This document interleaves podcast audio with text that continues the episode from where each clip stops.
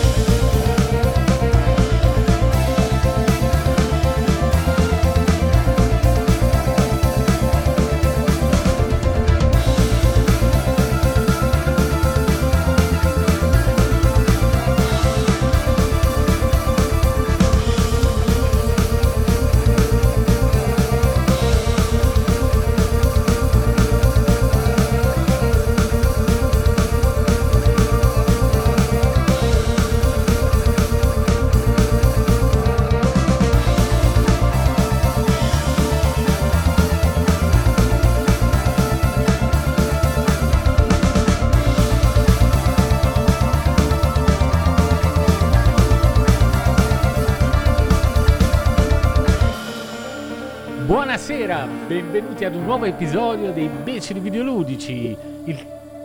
Ah, che è? 3x010? Non, non ricordo più. Riccardo, che numero è? Eh, guarda, anche a me mi è passato il numero, ma mi sembra Max, 10, che sì. numero è? Max, che numero è? No, non lo so proprio. Problemi. Andiamo avanti alla grande. Chiudiamo anche questo podcast tra poco. Abbiamo già chiuso Live Retro News. Ma siamo felicissimi di salutare Simone Pizzi e Federico Gori che sono con noi anche con la loro faccia per chi è su Twitch. Buonasera ragazzi. Buonasera. Ciao a ragazzi. tutti. Ciao ragazzi. Buonasera, buonasera. Poi la faccia deve essere un bel acquisto. Eh. Eh, guardala.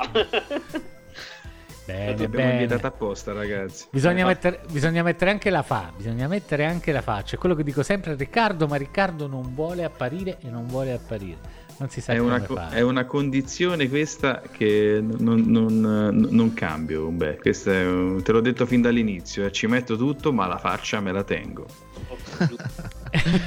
Poi, per, evitare di, per, per evitare di diventare volgare, salutiamo il cuciniere in chat. Buonasera, cuciniere. Ciao Gianluca. Salve. E perché abbiamo invitato Simone e Federico? Perché Eh, perché? co- condividiamo una passione simile, una passione simile e anche un po' un po' puerile secondo me, nel senso che ci piace tanto questo full motion video. E ma in realtà poi se uno ci pensa bene, cioè le varie opere, a parte qualcosa, fa un po' tutto abbastanza cagare poi. no, dai. da un certo punto di vista, no? vedi, vedi, non vuole perdere la cosa bambinesca, ma, ma ne parliamo, ne, pa- ne parliamo, ne parliamo. E insomma, volevo chiedere anche, a- per esempio, a Max e a Riccardo cosa ne pensano di questo, di questo genere specifico. Ma eh, dunque, io come dicevo anche oggi a Umberto, non ho vissuto questa parte di, di videogiochi, diciamo. Mm, e infatti un po' mi dispiace anche, perché da una parte non ho avuto proprio le macchine e poi in sala in, eh, ho pochi ricordi. Naturalmente mi sono, mi sono giocato Dragon Slayer perché quando sei lì non pensi nemmeno alle 500, alle 1000 lire. Le prime partite che, che servivano, ma ci dovevi mettere. Costava mani sopra. 500 lire Dragon Slayer, però erano un sacco di soldi. 500 Dipende dalla stagione, beh, se era stagione esti- estiva andava anche sopra. Io credo di averlo, averlo vista la prima volta nel 1984, sì. E costava 500 lire, ma i giochi costavano anche 50 lire nel 1984, quindi costava Sì, un po'. era- er- erano de- delle cifre spropositate per il tempo. Quindi mi ricordo chiaramente di aver provato a Dragon's Day, insomma, le 5.000 lire ce le ho buttate tutte. Dopodiché non ho avuto altre esperienze con questi tipi di giochi, purtroppo, e me ne rammarico un po' perché guardando un po' adesso che ci sto un po' più dentro, conosco un po' di più anche grazie a Umberto, ci sono veramente de- de- delle chicche, insomma è stata una, una fase importante dello sviluppo dei, dei videogiochi. insomma, Sicuramente. Tu molto Max invece? Ma io mi ricordo pure nel- nell'84 che vidi mh, Space Ace in una, in una sala giochi e costava 500 lire quando tutti gli altri giochi costavano 100 lire. Però effettivamente anch'io ci ho buttato 1000 lire, ma tipo nell'arco di 30 secondi, due partite. Sì, sì. Sono Eh, era, que- era quello il problema E principale. mi sono giocato l'arancino quotidiano e quindi per me è stato veramente un trauma per cui non, non mi ci sono più avvicinato a questi, a questi giochi. No, ok. Mi ricordo Firefox eh, pure che ci avrò speso altre mille lire che comunque era diverso come impostazione di gioco che per più aveva il, il full motion video era come sottofondo Sì, sì. eh, ma c'era un gioco più diciamo uno, uno sparatutto in prima persona di un, un aereo che doveva colpire dei bersagli ecco. era più videogioco che Sì, ce n'erano diversi così, eh. Mm, Sì, sì. Mac 3, Sì. Vegas Battle pure, questi qua. Però erano tutti quanti dei giochi brutti con il full motion video sotto. Per- Però erano dei giochi, cioè nel senso che Sì, effettivamente c'erano gli sprite che poi facevano sta, sta cosa brutta, sta, sta cosa tra sprite e video e l'ho sempre trovata terribile. Comunque. Come potete vederli anche se state guardando, passeranno in sottofondo, quindi potrete... Diciamo, Rispondevano benissimo. Eh. meno male. Ecco. Potrete farmi idea. E invece, prima di passare a Simone, voglio chiedere a Federico il suo approccio, perché Federico è molto più giovane invece di noi. Vo- vorrei chiedere come mai si è appassionato del full motion. Ma senti, essenzialmente io ho cominciato, cioè io chiaramente non ero nato neanche nel, nell'84, sono, sono nato nel- nell'86, quindi sono un po' più... Quindi diciamo tutta l'epoca laser games l'ho completamente saltata, però ho cominciato a appassionarmi al, al mondo computer da bambino, eh, leggendo le riviste e quant'altro, e poi comprando, insomma, no, io no, insomma, mio padre mi comprò un computer essenzialmente per cui eh, in- iniziai un po' a cercare. E i giochi affilmati su di me avevano un fascino pazzesco.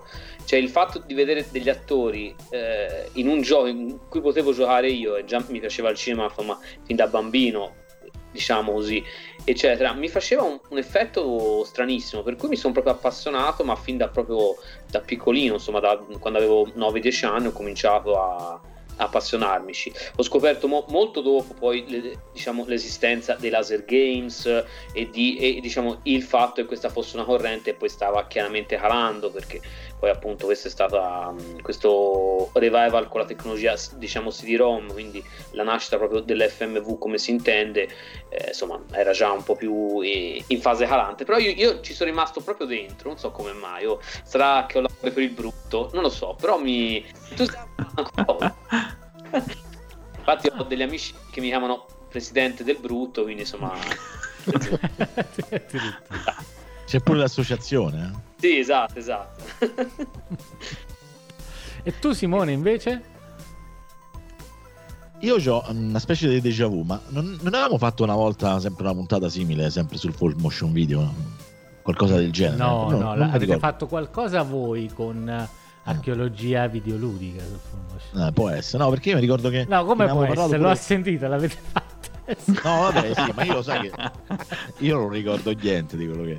No, in generale, eh, allora io faccio un attimo una distinzione così proprio per, eh, per partire perché quando parliamo di giochi brutti definiamo full motion video come un genere di videogame, ma in realtà non, non- non esiste il genere videogame full motion video. Esistono videogiochi che hanno utilizzato il full motion video come, come deriva, come applicazione, come background, come presupposto, diciamo così Mhm. e dalle avventure grafiche ai giochi action, diciamo, c'è stato un po' di tutto no? all'interno di quello che è sto calderone del full motion video. Io tendo a distinguere il full motion video per quella che è stata la sperimentazione tecnica su quelle che erano le grafiche, della potenzialità grafica dei PC, delle console di allora, piuttosto che il discorso del laser disc, che secondo me è proprio un discorso a parte. Cioè lì è mm. proprio la, l'applicazione del video all'interno di un contesto ludico, che mm. assomiglia molto di più a quello che poi ancora precedentemente era la sperimentazione sul cinema interattivo. Cioè, nel senso, comunque sul mettere persone all'interno di una sala, vedere delle scene fino a un certo punto e poi spingi il tasto B o spingi il tasto A. Perché eh. qua alla fine fondamentalmente è questo. E, e quindi io sono più affascinato a, al full motion video, quello tradizionale, quello della nascita dei primi CD-ROM, ma ancora prima in realtà sperimentazioni con Amiga e, e via dicendo che, che, comunque portavano, diciamo, c'è questo termine full motion video, no? tipo video in pieno movimento, ma poi in realtà c'avevi quel tuo quartino di schermo su uno schermo 640x480 quando ti andava bene, quindi erano diciamo era più la meraviglia. Sì, diciamo che forse un full screen lo si è avuto dal 3DO in poi, più o meno. Eh. Sì, sì e, anche, e anche lì con milioni di compromessi, cioè nel senso fino a che non è arrivato le schede di compressione di compressione MJPEG o MPEG eh, che comunque alla fine comunque risolvevano determinati problemi, tu anche a piano schermo avevi parti dello schermo che si muovevano tramite dei sistemi di codifica, di compressione e comunque a 15 fotogrammi al secondo, ti è, proprio siamo dei signori, insomma. Sì, sì, no, sì, sì, infatti fino alle schede, diciamo, fino all'avvento del, delle schede era, era, complicata la, la, gestione del full motion video, insomma, quello sì, parecchio. eh, vabbè, che infatti... poi... Sì, sì, di, di, di. No, scusa, no, che poi diciamo, se proprio vogliamo, il, c'erano state già delle delle sperimentazioni di animazione basata su frame digitalizzati anche con col Commodore 64, ma chiaramente la cosa era praticamente inapplicabile. Su Amiga la cosa incominciava a prendere. Io mi ricordo c'erano delle. Vabbè, un po' becera come cosa, però andavano, andavano in giro dei, dei, dischetti con queste sequenze porno praticamente che erano composte da, da erano tre secondi di filmato sì, che sì, però sì. andavano avanti e indietro. Avanti oh, indietro, oh, avanti oh, era un loop. Eh, sì, sì. sì esatto. e lì era. E, e, e, da lì, cioè, secondo me, poi alla fine è, è nato. Un certo, in un certo senso anche quella che è la sperimentazione tecnica in senso eh, più generale. La cosa affascinante, diciamo prima, è che noi vedevamo questi schermi piccoli con eh, 32 colori, 16 colori, quando poi è arrivata la VGA 256 colori ma a noi ci sembrava il cinema, cioè nel senso sembrava una cosa fuori dalla grazia di Dio perché eri abituato comunque alla grafica bitmap che, che, che era comunque cartunesca, che era eh, più, più, artistica da quel punto di vista, ma sicuramente meno realistica, no? E quindi c'erano tutte queste cose, insomma, e poi dopo ne parleremo perché c'è un bel excursus da fare da questo punto di vista. Sicuramente, sicuramente, e voglio capire un attimo se adesso mi sentono bene perché dicono che sono basso, adesso va bene? Vedete un Ma po'. se tu sei, tu sei basso, però, eh, diciamo Sì, sì, un po' basso, sì, però. però nella, nella, media per i miei anni. Dai. Un po' scosceso, Umberto. eh, però. Hai detto da te che però sei spilungone. Eh, quello che non ho in altezza lo guadagno in. Dai, andiamo avanti, forza.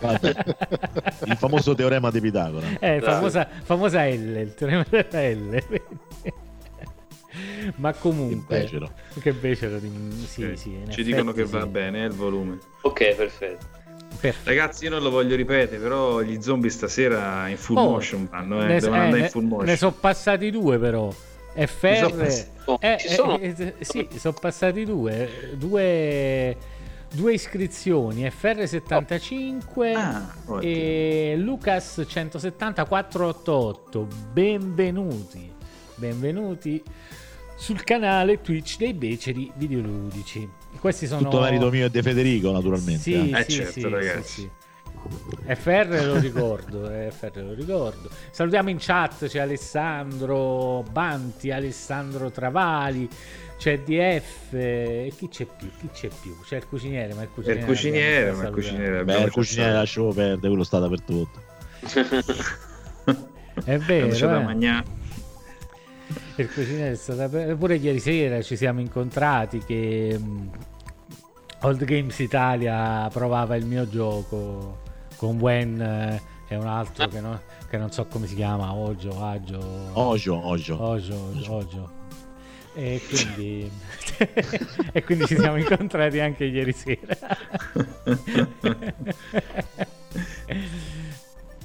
Vabbè, Eh, mi fermo, io- e mi fermo qui perché ci, sono, perché ci sono ospiti, poi ve lo racconto la prossima volta. No, no, ma io sono già d'accordo con te, quindi non è qui. No, no, vabbè, no, nel senso che mh, alcuni personaggi, se mi avessero di fronte, credimi, prenderebbero gli schiaffi. Subito, proprio. Subito. Cioè, ma proprio subito. Comunque lasciamo stare, andiamo avanti. E niente, volevo fare un piccolo excursus. Chi, chi- chi chi di voi due ci parla? Dai, le origini, dai, parlateci delle origini. Guarda, io conoscendo Federico so che lui è, è molto ferrato, a parte che lui è collezionista, cioè nel senso dal punto di vista di quello anche, anche l'hardware, i laserdisc e non solo, perché io ho visto delle chicche veramente fantastiche, soprattutto al, al vintage a Firenze, a Firenze, no? Al- lì, come si chiama la, la manifestazione? Adesso non mi ricordo. Vintage Beat, sì. Esatto. Ehm, io forse come esperienza diretta, proprio come vissuto diretto nel momento preciso, sono, cioè, mi ricordo cose tipo legate al- all'Amiga CD32, anzi al CDTV, a dire il vero, prim- ai primi esperimenti multimediali con, eh, con il CD-ROM su Commodore, sì, su Commodore 64, su PC, quindi 386, 486 e via dicendo. E ho vissuto, diciamo, proprio la nascita di, di questo fenomeno eh, nel momento in cui nasceva e veniva applicato in tantissime eh, forme espressive fino allo sviluppo più completo e anche al suo declino. Perché poi diciamo che, ecco, diciamo, negli ultimi anni c'è stata una sorta di ritorno anche giocoso, insomma, quello che era il full motion video, che come avete detto voi ah, è stato sicuramente meraviglia per un certo motivo, ma è stata una devastazione per, per altri, perché comunque alla fine è uscito fuori un sacco di merda, diciamo, se si, si può dire merda in questo, Eh, questo sì. podcast. No, no, no. Lo posso dire No, solo che io, sai? Che schifo, ok, vabbè. Dai, diciamolo così. Beh, Io per esempio posso, ri- posso ricordare uno Psycho Killer CDTV, Mm, non so se Federico... Che Eh, monnezzone, che sì. monnezzone. Ce l'ho. originale. E Eh, buttalo, buttalo. No, no, no, no, ragazzi, c'è un'importanza incredibile quel gioco. Cioè... No. Allora, il gioco è un non gioco fatto male, programmato male, tutto quello che... Però voi prendete l'Amiga che aveva 32 colori Mm. e dategli una, una scala di rossi, fondamentalmente, neanche seppia, perché se non mi sbaglio, mo, adesso io è tantissimo, eh, ovviamente.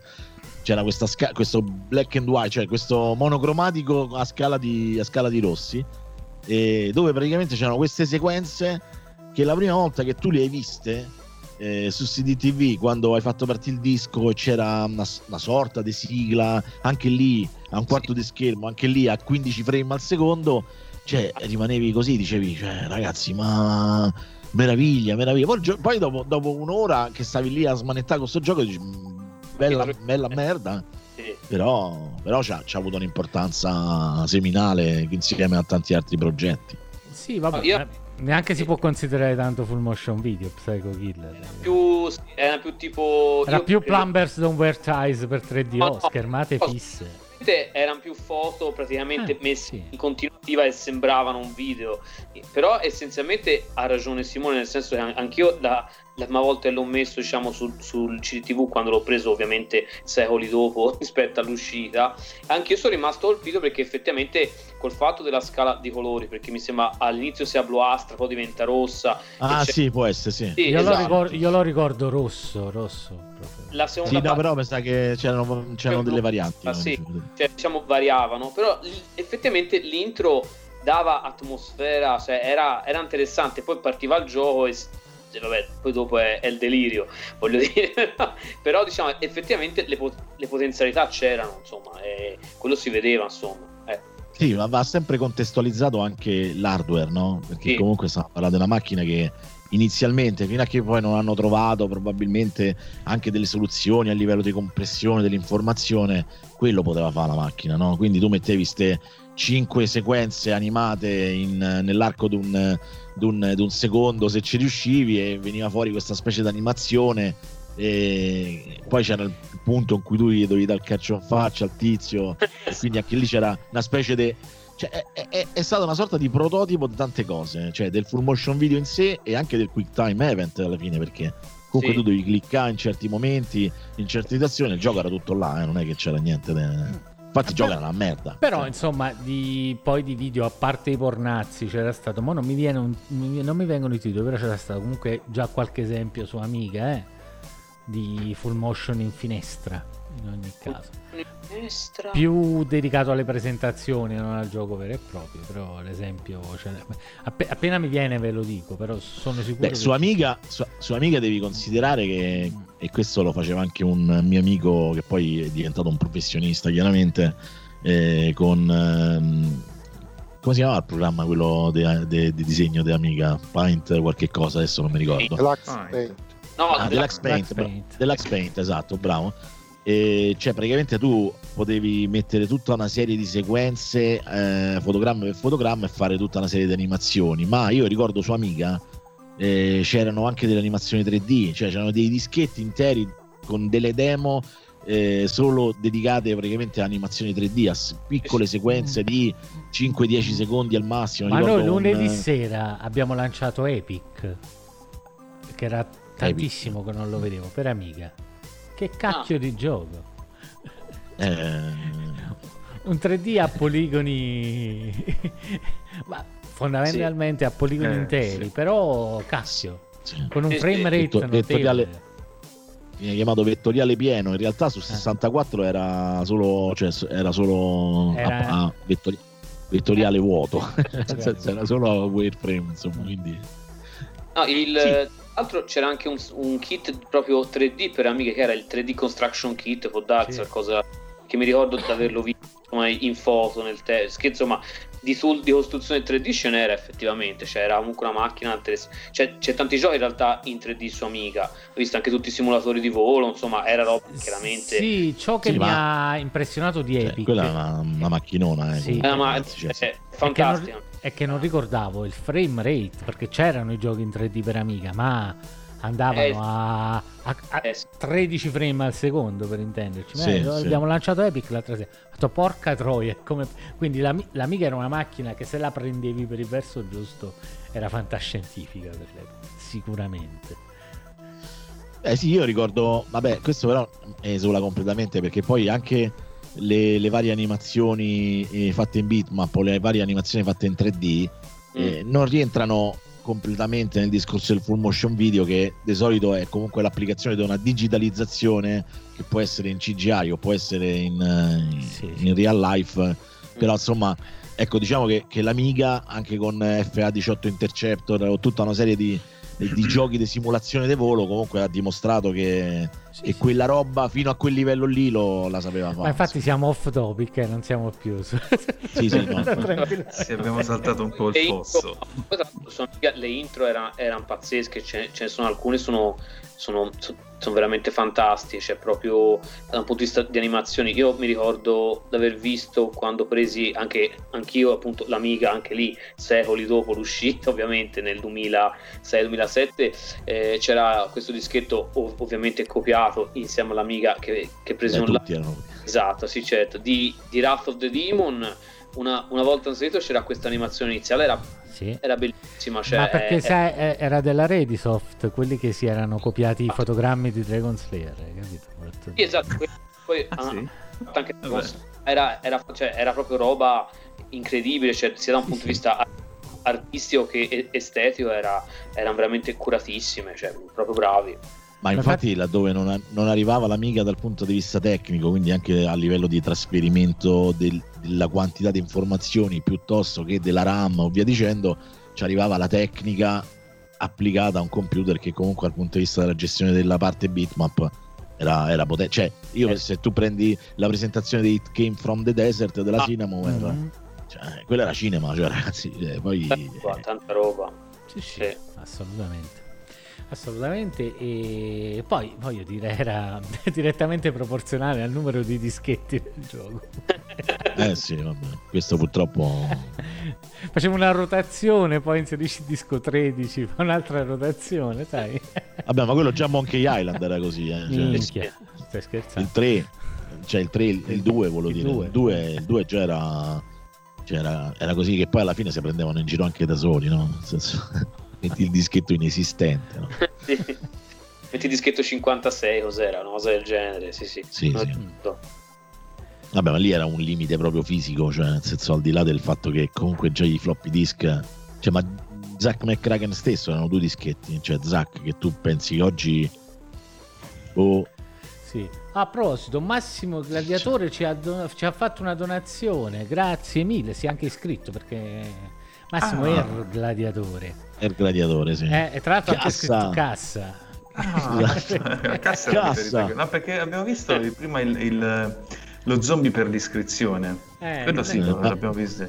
Non è passato zombie per la donazione, funziona Eh, no. una, una merda sto Twitch. Scusa Massimo, dove- sarebbero dovuti passare due zombie, e invece ne è passato solo uno. Niente. Il cuciniere Eh, dice che Wrath of the Demon ce l'avevo su CD, ma mi faceva cacare il gioco. Sì, perché effettivamente Wrath of the Demon Era un po' limitato, sì, diciamo così. è un gio- proprio un gioco di merda. Oh, non ti esponi Eh, ma mai, però è un gioco di merda. Wrath of the Demon. Ci stavano tanti giochi bellissimi vi- visivamente e graficamente che poi alla fine erano, cioè, erano poveri magari dal punto di vista gameplay, ma questo cioè, capitava, eh. cioè, con, con un'amica ne ho viste di roba, insomma, de- che tu quando aprivi, mettevi il dischetto, magari hai comprato il computer solo per quell'introduzione, poi magari il gioco faceva schifo, insomma, però Sì, sì. Però all'epoca rimanevi, eh, eh, all'epoca rimanevi comunque basito di fronte a certe cose. Come no? parte del Come no? divertimento era hai capito?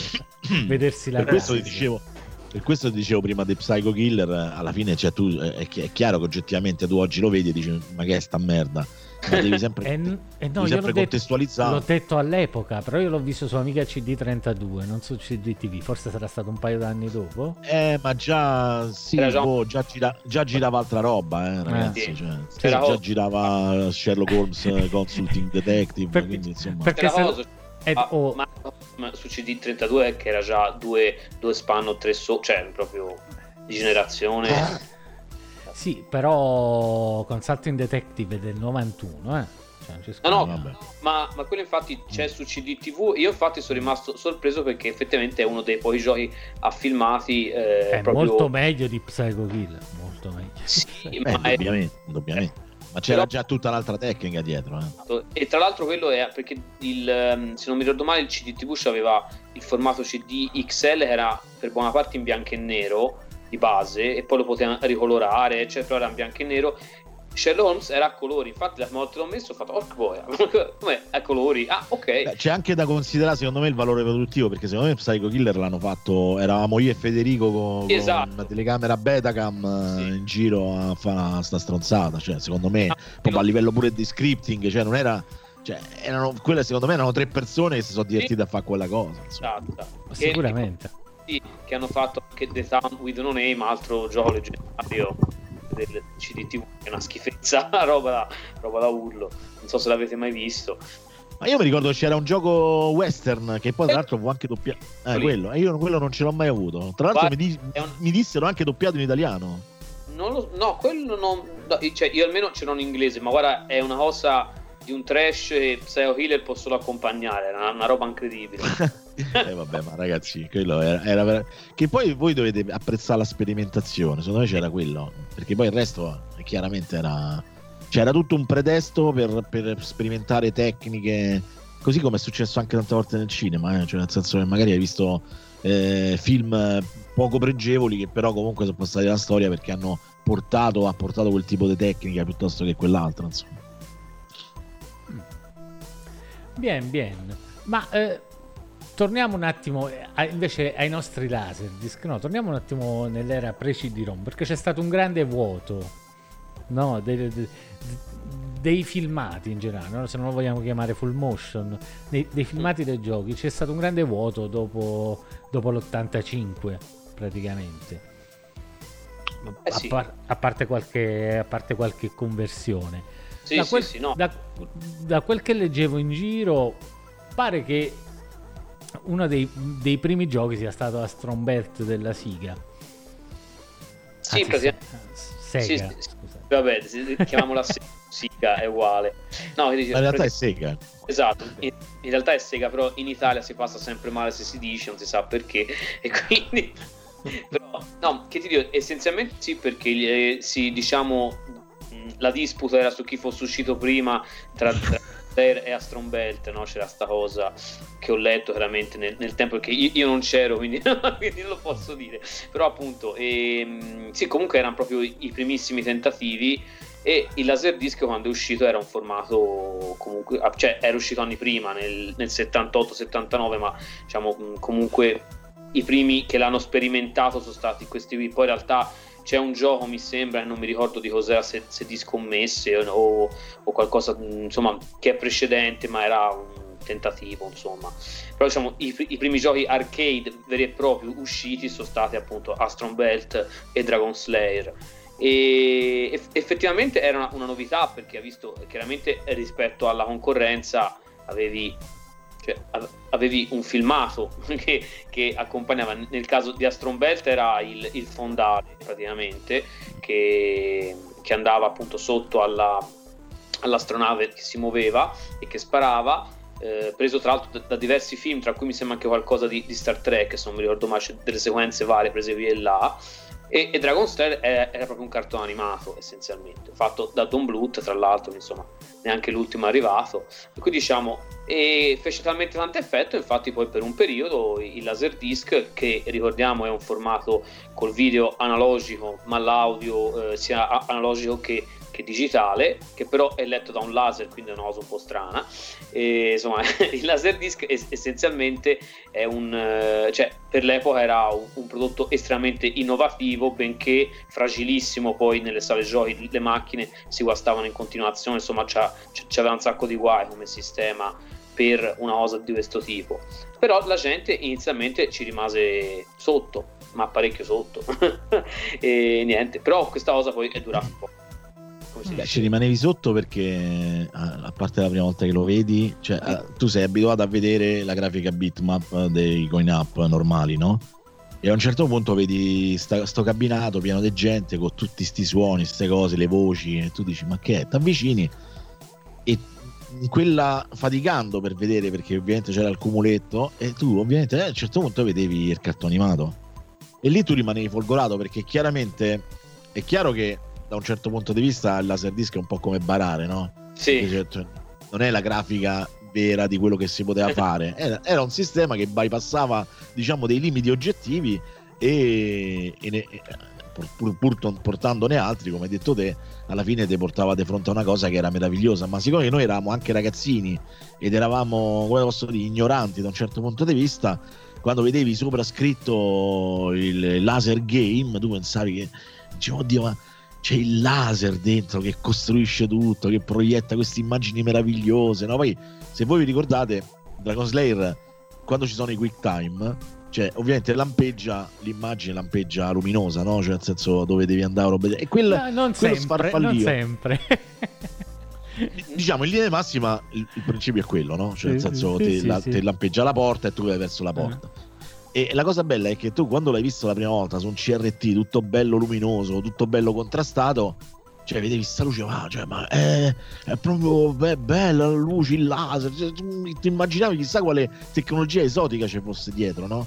Perché era una cosa meravigliosa e come dicevate voi, cioè spendevi quelle 500 lire a botta che significava un minuto e mezzo di gioco poi fondamentalmente perché all'inizio una volta perché non avevi capito la seconda volta perché comunque non c'avevi il tempismo, la terza volta perché diciamo c'avevo sempre eh, quelle cazzo di macchinette funzionavano a cazzi e bocconi, insomma nel senso che poi alla fine funzionavano e non funzionavano e alla fine però, però eri felice perché ci avevi provato e poi c'era il super figone che l'aveva finito 50 volte che ti raccontava mitologie sul finale di Dragon Slayer e poi la maggior parte delle volte non era manco vero insomma c'era la gente che lo finiva di spalle, ti ricordi? Io ho visto questi pagliacci. Come di spalle? Ma perché? Ah, girati. Ma perché? Spalle, cioè. Girati, eh, perché, perché dovevano fare, capito, la cosa... Cioè, Sbro- sboroni. Il, il, livello lo riconoscevi dal suono, no? Perché sì, sì, certo. Sì, vabbè. Poi... No, l'unico problema è che a volte gli stessi livelli erano invertiti. Sì. Quindi tu quindi a quel punto ci dovevi il culo di sapere che quella volta era a destra invece che a sinistra, non giusto in quello. to- non in tutte le versioni, ci sono diverse revisioni che fanno cose diverse. C'è quello che ti manda i livelli random, c'è quello lì che te li specchia, c'è quello lì sequenziale, c'erano varie possibilità. Non so se fosse ci fosse la possibilità di scegliere nello stesso cabinato tramite dip switch oppure fosse una cosa a seconda delle revisioni del gioco. Questo non Penso- lo so. Forse lo può. no. Ho delle versioni specifiche, credo, eh. Credo Mhm. fossero proprio delle, delle revisioni particolari, però non lo so. eh, Diciamo, qui lascio la parola ai, ai più esperti di me. Ecco. No, l'unica cosa, ecco, io mi soffermerei su quello che ha detto prima Federico, il fatto che eh, dentro questi cabinati c'era un, un sistema informatico che diceva al disco di spostarsi al capitolo 5 piuttosto che al capitolo 27 e quindi c'era tutta questa meccanica ed elettronica che era molto delicata all'interno di una sala giochi che era il posto meno delicato del mondo perché insomma ho visto prende, prende a calci cose che, che- che- che non potrebbero essere prese a calci e ho sentito biastime che voi umani non potreste neanche immaginare e quindi di conseguenza c'è sta no, il fatto che queste macchine si, si rompevano, erano difettose. Sì. Diciamo che finché era possibile nelle sale giochi comunque il, il proprietario le teneva aperte comunque, anche se funzionava, anzi non funzionava pure meglio perché spendevi i soldi a praticamente. Ma scusate una cosa, eh, ora io... Ma il, il costo proibitivo di una partita, cioè era derivato dal fatto che il era noleggiatore pagava di... Sì, Sì. che erano... No, però voglio dire, anche altri, altri cabinati che mh, potevano essere novità, cioè alla fine più o meno pagavi la stessa cifra, forse con qualcosa in Ah, più, la ma lì proprio era. No, mi sa era che una macchina che era costosa. al noleggiatore, sì. Cioè, scusami, al, al, al gestore, diciamo, il, il noleggio o l'eventuale acquisto co- costavano tantissimo, quindi è per Mm. che costava di più, ecco. Anche perché non sono, non sono sicuro che fosse piratabile come il resto, dato No, la struttura eh, che ci doveva essere no. dentro. Eh, lì Infatti era po' più eh, erano, erano spesso cabinati che vedevi originali con le grafiche originali, quindi effettivamente noleggiati o comprati, mentre il resto, sai. Ah, Eh, anche va- perché eh, il Laserdisc ci ha avuto la, eh, la sfortuna e la for- cioè in questo caso per loro era una fortuna, per noi no, una sfortuna che non è mai stato eh, un formato masterizzabile eh, dal grande pubblico, ma soltanto in ambito professionale, video, eccetera. Per cui essenzialmente l'utente non poteva Eh, ci, farsi- ci dice Carlo Sant'Agostino in chat che è stato piratato anche Dragon Slayer. A questo punto sarei curioso di Ma, capire come.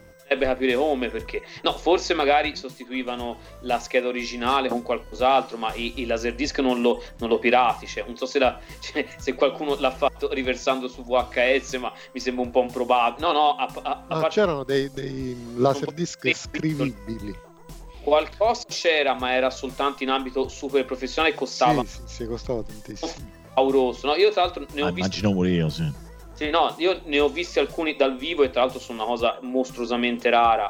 Ne ho visti alcuni dal vivo, ma appunto era roba che costava cioè, fuori range completamente di un, di un qualunque utente, insomma, era roba pazzesca, insomma, fuori, fuori di testa. Diciamo poi che comunque è anche uno standard che non è durato neanche tanto, no? In generale, perché pure i, i laser disc, eh, quelli cinematografici che magari giravano o, o via dicendo, insomma, non è, è stato un formato che, che è durato tantissimo, anche perché poi dal punto di vista del guadagno della qualità era pure relativo, perché come dicevi poi alla fine era comunque, a parte l'audio che era digitale, poi il resto, eh, insomma... No, sai, diciamo che da un punto di vista video era un bel salto, però il problema è che, nel senso, rispetto alla VHS è, è un bel salto, però dipende come era il master originale, cioè io per dirti ho, ho diversi, cioè ho, ho tanti film a- a- anche in lingua italiana, eccetera, ma anche insomma sia americani, giapponesi, eccetera. Effettivamente a volte i master sono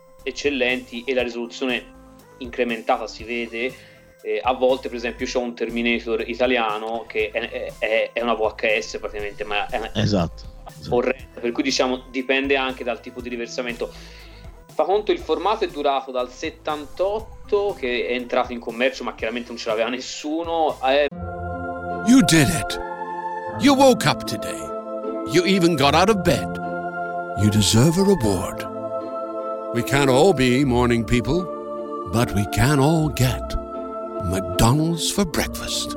Right now, mix and match a chicken McGriddles or a McChicken biscuit for just three bucks. Order ahead on the Mickey D's app. Price and participation may vary. Cannot be combined with combo meal. Single item at regular price. Mobile order and pay at participating McDonald's. Ba-da-ba-ba-ba. You did it. You woke up today. You even got out of bed. You deserve a reward. We can't all be morning people, but we can all get McDonald's for breakfast. Right now, mix and match a chicken McGriddles or a McChicken biscuit for just three bucks. Order ahead on the Mickey D's app. Price and participation may vary. Cannot be combined with combo meal. Single item at regular price. Mobile order and pay at participating McDonald's. Ba-da-ba-ba-ba.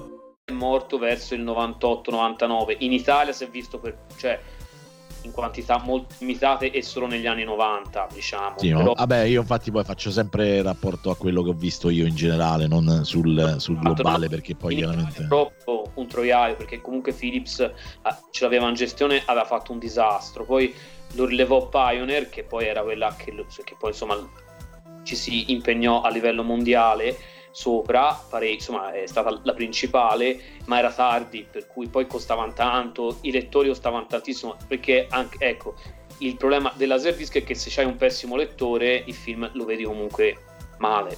Cioè ci vuole anche un lettore buono ecco che ha questo ulteriore problema. Per cui diciamo un formato molto costoso e ehm, per, una, diciamo, per appassionati di alta fedeltà se si vuole diciamo. Beh, diciamo che Federico ha un dispositivo, poi ritorniamo un attimo anche al full motion video e videogiochi, perché sennò... So che Fe- Federico ha un dispositivo dove poi cioè, i, i film stavano sul vinile, se non mi sbaglio, vero? giusto? una specie di vinile esatto il, il, il, il CED che tra l'altro è il primo sistema assoluto eh, pensato per eh, diciamo di questo tipo pensato per casa era de- l'idea era degli anni 60 ma è uscito molto tardi è stato un floppone gigantesco. E c'è anche un videogioco tra l'altro rilasciato su CED figuratevi in Sala Joy l'ho scoperto qualche anno fa per caso ma non, non l'ho mai visto. NFL è un gioco di, di insomma di Football. sì, americano, c'è uno solo. E essenzialmente c'è uno stylus, quindi c'è un- una puntina come i vinili, è un, un- è un formato misto ed è un casino, cioè io ho, ho un lettore inglese e i dischi insomma hanno la polvere dentro, se, se li tocchi col dito li rovini per cui tecnicamente non li puoi neanche aprire, cioè guarda è una cosa, una cosa devastante. Per cui diciamo sì sì, in, in quanto a Comunque, for- ce n'è. C'era tornando a, a Dragon Slayer, cioè secondo me il fatto eh, che era, che era il cartone animato, che poi dopo quando hai cominciato a imparare a giocarci era divertente perché comunque piano piano insomma eh, eh, quando l'avevi finito, eh, poi era diventato anche la moda del momento perché poi dopo a, a ruota sono usciti tantissimi altri, no tantissimi, comunque eh, eh, c'è, c'è stato il 2, Space Ace. E, e inve- e invece volevo soffermarmi, dato che parliamo Il anche 2 di il 2 è inverno. del 91, eh. il 2, Dragon Slayer 2. è arrivato molto dopo purtroppo. Sì. Vabbè, però comunque è arrivato, no? Mm. E invece mi volevo soffermare su quello che diceva prima Umberto, no? Sul- su quello che poi è stata la produzione de merda, poi alla fine fondamentalmente, ossia tutti quei giochi dove- che avevano in full motion video, tra virgolette, stavano sempre a parlare di, di video comunque in laserdisc, che passava quindi lo scenario che scorreva e i layer della- dello sprite, della macchina, del- del- dell'astronave, di quello che poteva essere, che doveva comunque interagire con parti del video che stavano insomma sullo, sul sottofondo, no? sul background, che erano ecco tipo è quello che sta passando adesso, Sì. eh, ma giochi cioè che poi anni dopo la Lucas ha riproposto con Rebel Assault, non so se ve lo ricordate, anche Eh, se con una tecnica superiore, migliore e tutto quanto, però il principio era più o meno sempre quello, soltanto che i primissimi erano proprio brutti, ma proprio brutti da vedere, cioè Eh. perché eh, erano proprio artificiali. no? L'unica cosa figa erano le esplosioni delle astronavi che poi tu non avevi mai capito se eri veramente tu che l'avevi beccato o quello sarebbe scoppiato comunque. Ma Cioè, cosa nel bella è che quando si giochi non si capisce un cazzo. Esatto, esatto, esatto. Oggi emulandoli, e mi ricordo pure all'epoca in sala giochi, avevo questa cloche in mano. Sai che a un certo punto morivi, cioè, si capiva Guarda, che è cazzo sta di- cosa truculenta che sta andando adesso? Cos'è? Aspetta. Questo Eh, è aspetta. Vegas Battle. Ah, beh, ah, Madonna. ora- Madonna, oh, cioè, che è? Molto Akira. Eh. No, ecco, ah, una cosa, eh, visto che ne avevo uno lì, per chi non avesse mai visto un CED, eccolo qua, guarda, questo è un CED. Ah, ok, vedi. Questo, se vi... ah, ora non, non so se si vede bene, sì, ma eh, noi vogliamo vedere il disco perché eh. fa vedere la copertina. Vogliamo vedere il disco. non si può. No, è dentro, è un caddy quello. No, il disco non lo puoi vedere perché sta... è come il, il case del, dei primi CD-ROM. Non so se vi ricordate. Eh, è un UMD gigante praticamente. No, no. ho bisogno di un cacciavite per aprire i. i, i Fa, fammelo vedere meglio, fammi vedere i bordi, fammi capire un attimo. Certo, certo, uh, guarda. Vai, vai. Eh, vediamo si vede, eccolo qui. Ah, vedi, quindi è tutto... Ah, vedi tu. Ah, che, che tecnologia strana, non l'ho mai vista. Sì, poi la macchina eh. la tira fuori quando tu lo, ah. lo infili nel lettore. Mm. Diciamo, tecnicamente non vedi mai il disco, te, mai, cioè, vedi la copertina. È una cosa... anche meglio. No, no, è una cosa terribile. Non avete idea.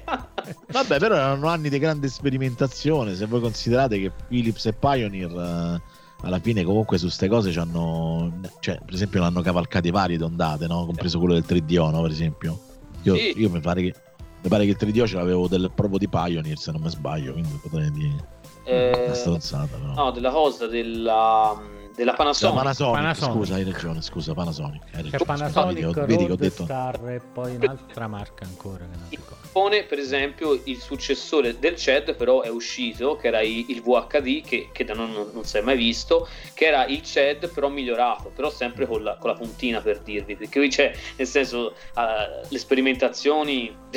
il fatto che abbia la puntina mi lascia perplessissimo, hai capito? No, veramente, questa, questa cosa analogica spinta e tra l'altro il, il, VHD, se non mi ricordo male, è parzialmente digitale, per cui è ancora più stramba sta cosa. Io un lettore sono riuscito a trovarlo dopo anni di, di ricerche. Insomma, ora eh, se si rifà una, una, manifestazione, poi lo porto a far vedere. Insomma.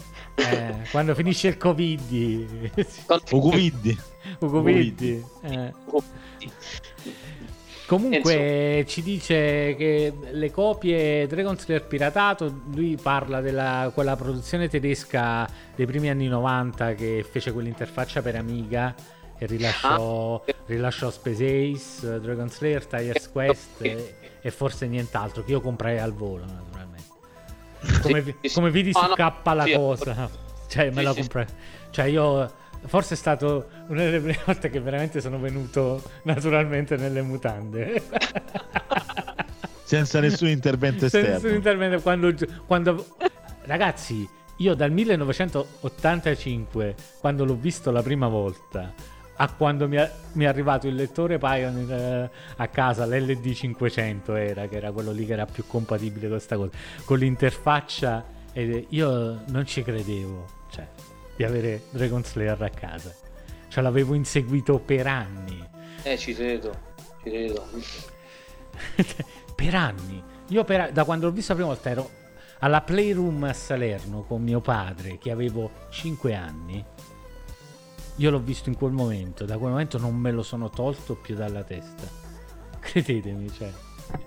È stato... Credo eh, ci, ci, posso credere abbastanza e considera, ecco, voglio dire, più, più, sei piccolo, cioè più sei ragazzo, diciamo, e più questa cosa comunque ha lasciato un segno comunque importante perché era veramente affascinante vedere un qualcosa che tu una volta accostavi ad altro, cioè i videogiochi li accostavi ad altro, altro tipo di grafica, altro tipo di movimento, a un qualcosa. Poi in realtà eh, giustamente la cosa si è ridimensionata e i videogiochi sono tornati ad essere videogiochi grazie a Dio perché sì. anche questo bisogna, bisogna anche, anche, dirlo però ecco l'importanza secondo me del Laserdisc è stata quella di aver dato proprio una spinta ulteriore a quello che era un fenomeno che già esisteva solo che come dicevi te magari eh, c'era stato un vuoto perché la tecnologia comunque quello era eh, non è che te eh, poteva sì. permettere tra l'altro ci dice Carlo vedi quello che pensavo io io pensavo che quel, quest, questa operazione tedesca fosse licenziata. Invece ci dice Carlo in chat che era una cosa totalmente pirata. Ah, non lo sapevo, ah, grazie. Neanche io. ero convinto fosse licenziata perché era così alla luce del sole la cosa, no? Nel senso pubblicità, pubblicizzata sulle riviste. Pensavo fosse licenziata. No? Strano. Forse è per questo che sono usciti tre giochi e poi... sì, per evitare Forse No, Poi che erano poi- ingabbiati tutti. No, che poi in realtà c'è chi poi, per esempio, l'Amiga l'ha usata davvero in sala giochi con i laser disc, ma quelli sono stati quelli della, dell'American Laser Games, poi nella, nel- insomma, nella prima metà degli anni 90. Loro, qual- qualche, qualche cabinato loro usava effettivamente l'Amiga come computer per, per il controllo. L'ho viste tra l'altro anche a... Vabbè, però una cosa, una cosa è utilizzare cioè l'hardware per il controllo, come dici te, una Sì, cosa esatto. è poi usare l'hardware per quello che è. Ma quello era semplicissimo, quell'interfaccia del cazzo. Tu mettevi un dischetto nell'Amiga, tac, mettevi un dischetto, eh, attaccavi l'interfaccia al Laserdisc e l'Amiga diceva al Laserdisc in che punto andava. Cioè, quello era il funzionamento. Quindi non mi meraviglia che l'abbiano preso anche per i cabinati. Cioè, ha senso sta cosa. Esatto. Poi tra l'altro era una cosa che anche a livello computer era già successa anche ufficialmente, diciamo prima, solo che non, non si era visto ovviamente da noi, era successo in Giappone con il Palcom, che era effettivamente un, un sistema eh, MSX compatibile con, co- con i lettori, appunto, con, con il lettore Laserdisc in particolare della Pioneer. eh, che effettivamente dell'84 addirittura effettivamente uscivano i giochi su Laserdisc mh, sia con versioni da sala giochi che originali, ma quello poi è rimasto confinato lì. Però la- i- i- il meccanismo poi era il solito. Ora l'MSX chiaramente non era un'amiga, chiaramente si, si- parla di una generazione prima, però effettivamente funzionava. Ma per, anche quello, per quello che doveva fare, non è che. Cioè... no, in realtà diversi giochi poi usavano anche gli sprite, quelli almeno originali. Ah, ok, allora è diverso, sì.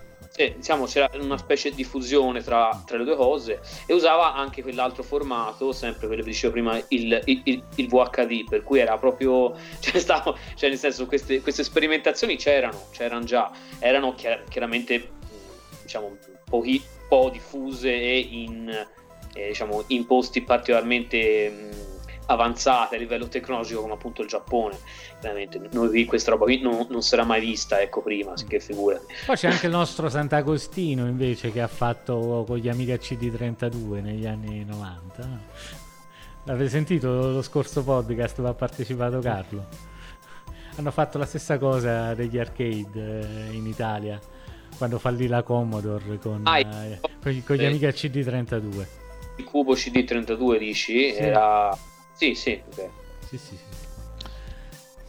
Comunque, comunque niente non lo so, al di là de- di questa grande parentesi, Esatto. continua a essere, re- resto continuo ad essere affascinato da, da quello che l'era del multimediale ha portato negli hardware che potevamo avere a, dis- a disposizione noi, cioè nel senso, quindi non eh, il cabinato da sogno che vedevi tutte le luci che uscivano e dicevi ma cos'è, ma cos'è? Il laser, no? questa cosa qua.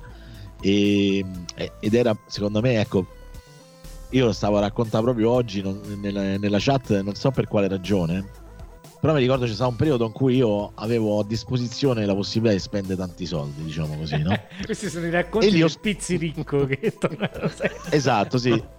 Che- e, li, e li spendevo sti soldi, cioè nel senso comunque alla fine a, a distanza di, di sei mesi, di un anno, capitava che te dovevi fare il doppio del computer che c'avevi prima perché era un periodo in cui l'evoluzione anche videoludica, in particolare videoludica, perché quello poi alla fine era, era talmente veloce che, che il processore che c'avevi sei mesi prima non era più sufficiente, ma proprio non partivano i giochi, cioè ti dicevano devi andare a comprare il processore nuovo. Questo succedeva spesso con i giochi della Origin, no? tanto per capirci, ma Eh, in, in generale, in generale io mi ricordo che una volta eh, mi, mi- dovevo comprare sto 486 insomma super carrozzato se poi alla fine sempre assemblati tu andavi al negoziante e gli dicevi guarda vorrei questo computer quello prima ti guardava un po' così eh, ma costa un sacco di soldi ti conviene ti do un no no tu fai come ti dico io e gli davi l'anticipo e dopo una settimana questo te faceva il computer perché noi c'aveva i pezzi lì pronti cioè era un'epoca diversa no? e, e quindi io praticamente avevo dato l'anticipo per questo computer e mi erano rimaste in tasca le 800.000 lire rimanenti che gli avrei dovuto dare a sto tizio praticamente gironzolando mentre tornavo a casa ho visto un altro negozio di informatica, di elettronica, di computer sono entrato dentro e, e c'era sta scatola gigantesca sopra messa in alto sopra uno scaffale pensate che cioè una cosa che chi so comprava no? cioè nel senso e c'era scritto Sound Blaster Multimedia Kit. Ancora me lo ricordo cioè una cosa con tutti sti fasci di luce colorati sulla scatola no? cioè vedete i classici Un milione. Arcoba- arcobaleno. 800.000 lire 800 Ah, erano proprio le 800.000 lire che c'avevo in tasca cazzo. Cioè nel senso io quando me lo guardo l'amico mio mi fa dice no guarda che poi dopo non c'hai i soldi per, per dare Eh, quello per ne compiere la prossima settimana. No io, cioè, io perché ero così eh, in effetti eh, questa è, è stata una cosa che poi ho pagato negli anni grazie al cielo perché poi mi ha insegnato anche tante cose. E io ho detto senti che mi dai quel capirai quello mi sembrava vero cioè nel senso sta cosa che costava 800 mila lire stava là sopra non si comprava nessuno ma chi cazzo gli spendeva 800 mila lire per una scheda video una scheda audio e un, e un, un CD-ROM. Arriva un ragazzo con non- 800.000 lire in tasca che avrà pensato. non lo so qualsiasi cosa che ha pensato l'ha tirato su giù in, in mezzo secondo. Tiè tiè è bello hai fatto un acquistone questa è una cosa potentissima. Sapeva manco che cazzo era chiaramente. Sicuramente non sapeva che cazzo era. Però eh, io poi alla fine gliel'ho portato questo, questa cosa gliel'ho portato al negoziante. Gli ho detto guarda dato che stai a assemblare il computer poi mi monti anche sta roba qui. Ah ma allora la scheda che e alla fine la sera quando sono tornato a casa ho detto a mio padre, ho detto papà sai purtroppo c'è un problema, il computer è venuto a costare più di quello che doveva essere, ah porco di qua, porco di là. E il giorno dopo mi, riporta sti 800 mila lire che vabbè se fortunatamente non ho più incontrato nient'altro perché sennò avrei speso anche quelle fondamentalmente. Però insomma vabbè e alla fine quando sono tornato a casa c'avevo sto cazzo di computer con sta scheda sonora fighissima col CD-ROM dentro e mi ricordo che la prima cosa che mi sono consumato, anche se non capivo un cazzo, era un'enciclopedia dei parchi americani, dei parchi naturali americani, dove c'erano sti mini documentari dentro in full motion video a qua- un quarto di schermo a 256 colori. E a me, regà, mi sembrava il paradiso. Cioè, se- mi sembrava una tecnologia improponibile, cioè una cosa che, che leva de cinema 4K eh, e 3D intercooler, cioè proprio era una cosa incredibile. E, e tu dici, oh, eh, però era proprio l'occhio con cui tu guardavi le cose che, che secondo me Eh sì, faceva Pizzi, differenza. ci dice Massimo il gladiatore che c'è la faccia da capitalista, vedi? Eh, lo so, lo so. Poi però sono diventato un comunista dopo. Dopo che ha speso tutto. capito? dopo, esatto, esatto. Ma in realtà mio fratello diceva che anche allora ero il più capitalista dei comunisti che lui conoscesse, insomma. Ma è una storia simile col 3DO, o sbaglio? Raccontiamola tanto che... Sì, sì, la storia del 3DO è stata... È stata vabbè, ma questo però l'abbiamo già raccontato. Ma Vabbè, tutta raccontiamola, l'abbiamo mi fa ridere sempre. No, perché c'era sta cosa del 3DO, no? 3DO, 3DO e si parlava su tutti i K, eh, The Game Machine, Z, tutti quanti insomma con questa cosa del 3DO, il 3DO, grande tecnologia, eh, avanti, eh, il 3D e il, video, il video incredibile, che poi tra l'altro questa cosa del video fu un po' un'inculatura perché in realtà per vedere il video così come tutti te pubblicizzavano in realtà ci voleva la scheda MPEG dentro, no? quella per leggere i video, i video CD poi fondamentalmente che poi dopo sono diventati un po' più uno standard. Tra l'altro, se, se compravano, io mi ricordo, ci ho visto un film terribile, My, My Life, non so se l'avete mai visto, del tizio che doveva morire cancro eh, e lasciava sto messaggio al, al figlio che, che doveva ancora nascere. Una cosa terribile, proprio un dolore dentro. vabbè, com- comunque, vabbè, vado. sa- e c'era un negozio che sapevo che, che c'aveva sti 3DO, no? Ed ero andato a dire il vero per curiosità perché volevo vedere se veramente ce l'avevano se c'erano in mostra. In realtà questi prendevano questi 3DO, li portavano di importazione parallela a Roma e poi li ridistribuivano in tutta Italia, quindi non li scartavano manco sti pacchi, cioè nel senso arrivavano i pacchi, loro ci mettevano il, il contrassegno di quello che, che doveva ricevere e, e piavano e li rispedivano, cioè quindi era una cosa un po' così. E io dice, ma quindi questi sono i 3DO, ma quindi non, non li vendete? Dice, no, no, non li vendiamo perché questi sono già tutti venduti. Dice, come sono già venduti? Eh sì, perché poi questi, vedi, ce l'hanno ordinati, sono arrivati mo dal Giappone, da, sono, da dove cazzo arrivavano, Eh ce li sì. stiamo vendendo. E c'era questo cazzo di scatola con sto 3DO dentro, c'era scritto Catania, e donna a Catania sto coso, no? Cioè, io stavo a pensare, ma uno di Catania, no? E in un'epoca in cui cioè, per arrivare a Catania ci volevano due giorni. che Beh, cazzo ci deve fare col 3DO? Io lo voglio il 3DO, lo, lo voglio io. e io dicevo, ma scusa, ma dai, io te lo pago, ho i soldi qua, guarda. cioè, anche lì, anche un'altra volta 800.000, guarda, se- Se- Solita cifra? sempre 800.000 lire. No, veramente costava così. E, guarda, io ho i soldi, guarda, gli ho fatto vedere i soldi. E hai detto, guarda, c'ho... e questo face, no, ma io, ma io non posso, è una questione di correttezza. Cioè, ho capito, ma io ho i soldi, cioè lo voglio, adesso lo voglio portare a casa. Cioè, nel senso, no, ma non sei... ti è piace questi 800 milioni. E vabbè, ti è piace sto scatolone. Quindi sappiate che se c'è qualcuno a Catania che, che, non ha ricevuto per tempo, probabilmente avrà aspettato mesi. Insomma, prima che gli tornasse il 3D, è colpa mia. Insomma, quindi lo potete venire a cercare a casa. E niente, alla fine mi, sono preso questo 3DO, sono andato a casa, però non mi a far vedere che ho comprato un'altra cosa, sennò i miei mi avrebbero bestemmiato in lingue improponibili. E allora praticamente io sono You might have noticed a change in your neighborhood lately. Yep, Sprint stores are now T-Mobile stores. Now that Sprint is T-Mobile, you get more coverage, value, and benefits than ever before. We've invested billions to bring our 5G from big cities to small towns across America. And great coverage is just the start.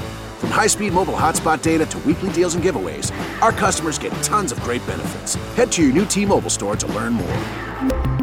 Qualifying service and capable device required. Coverage not available in some areas. Some uses may require certain plan or features. See T-Mobile.com. Fall is a season of gathering that brings us together with warmth and color. So whether it's a birthday, anniversary, or a special event, celebrate your friends and family with a gorgeous bouquet from 1-800-Flowers.com. 1-800-Flowers makes it easy to find your reason and brighten someone's day with exclusive offers and great values on bouquets and arrangements. To order today, visit 1-800-Flowers.com slash tune in. That's 1-800-Flowers.com slash tune in. al portiniere gli ho detto scusa io lo no ma io non voglio sapere niente no no dai ti, ti sta scatola poi dopo quando escono i miei vengo giù e mo venga a riprendere lo installo non se ne accorgono neanche no e vabbè io mi ricordo che poi alla fine invece ero talmente ingolosito da sta cosa che lo montai in salone dove c'era lo stereo, c'avevamo un Pioneer bellissimo, un hi-fi con tutte le casse attaccate sopra, insomma in alto come si faceva una volta, insomma negli anni 80 e 90 e perché insomma alla fine c'era sto gioco FIFA no? che, che avevo preso tra l'altro da un altro negoziante che gliel'avevo comprato prima il gioco.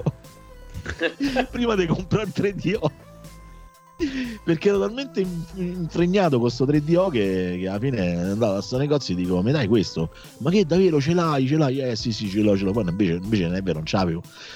Però ce l'ho avuto qualche giorno dopo. E alla fine c'era FIFA che tu quando lo facevi partire partiva questa animazione di tutto lo stadio che roteava con la scritta Dolby Surround. Cioè, raga, Dolby Surround, che cazzo? Ci non sapevo manco che volava di Dolby Surround. Quindi l'ho, l'ho attaccata allo stereo, sentivano sti bassi, boh, una cosa spettacolare. E c'erano. E, e, FIFA era un gioco che aveva il full motion video a pieno schermo, anche se a tipo 15 frame al secondo, perché chiaramente erano senza scheda.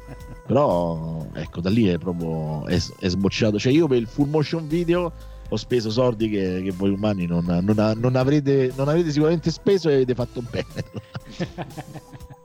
è possibile, possibile. E poi, insomma, proprio nel periodo 3DO e leggermente prima c'è stato il boom delle avventure grafiche in full motion. Sì.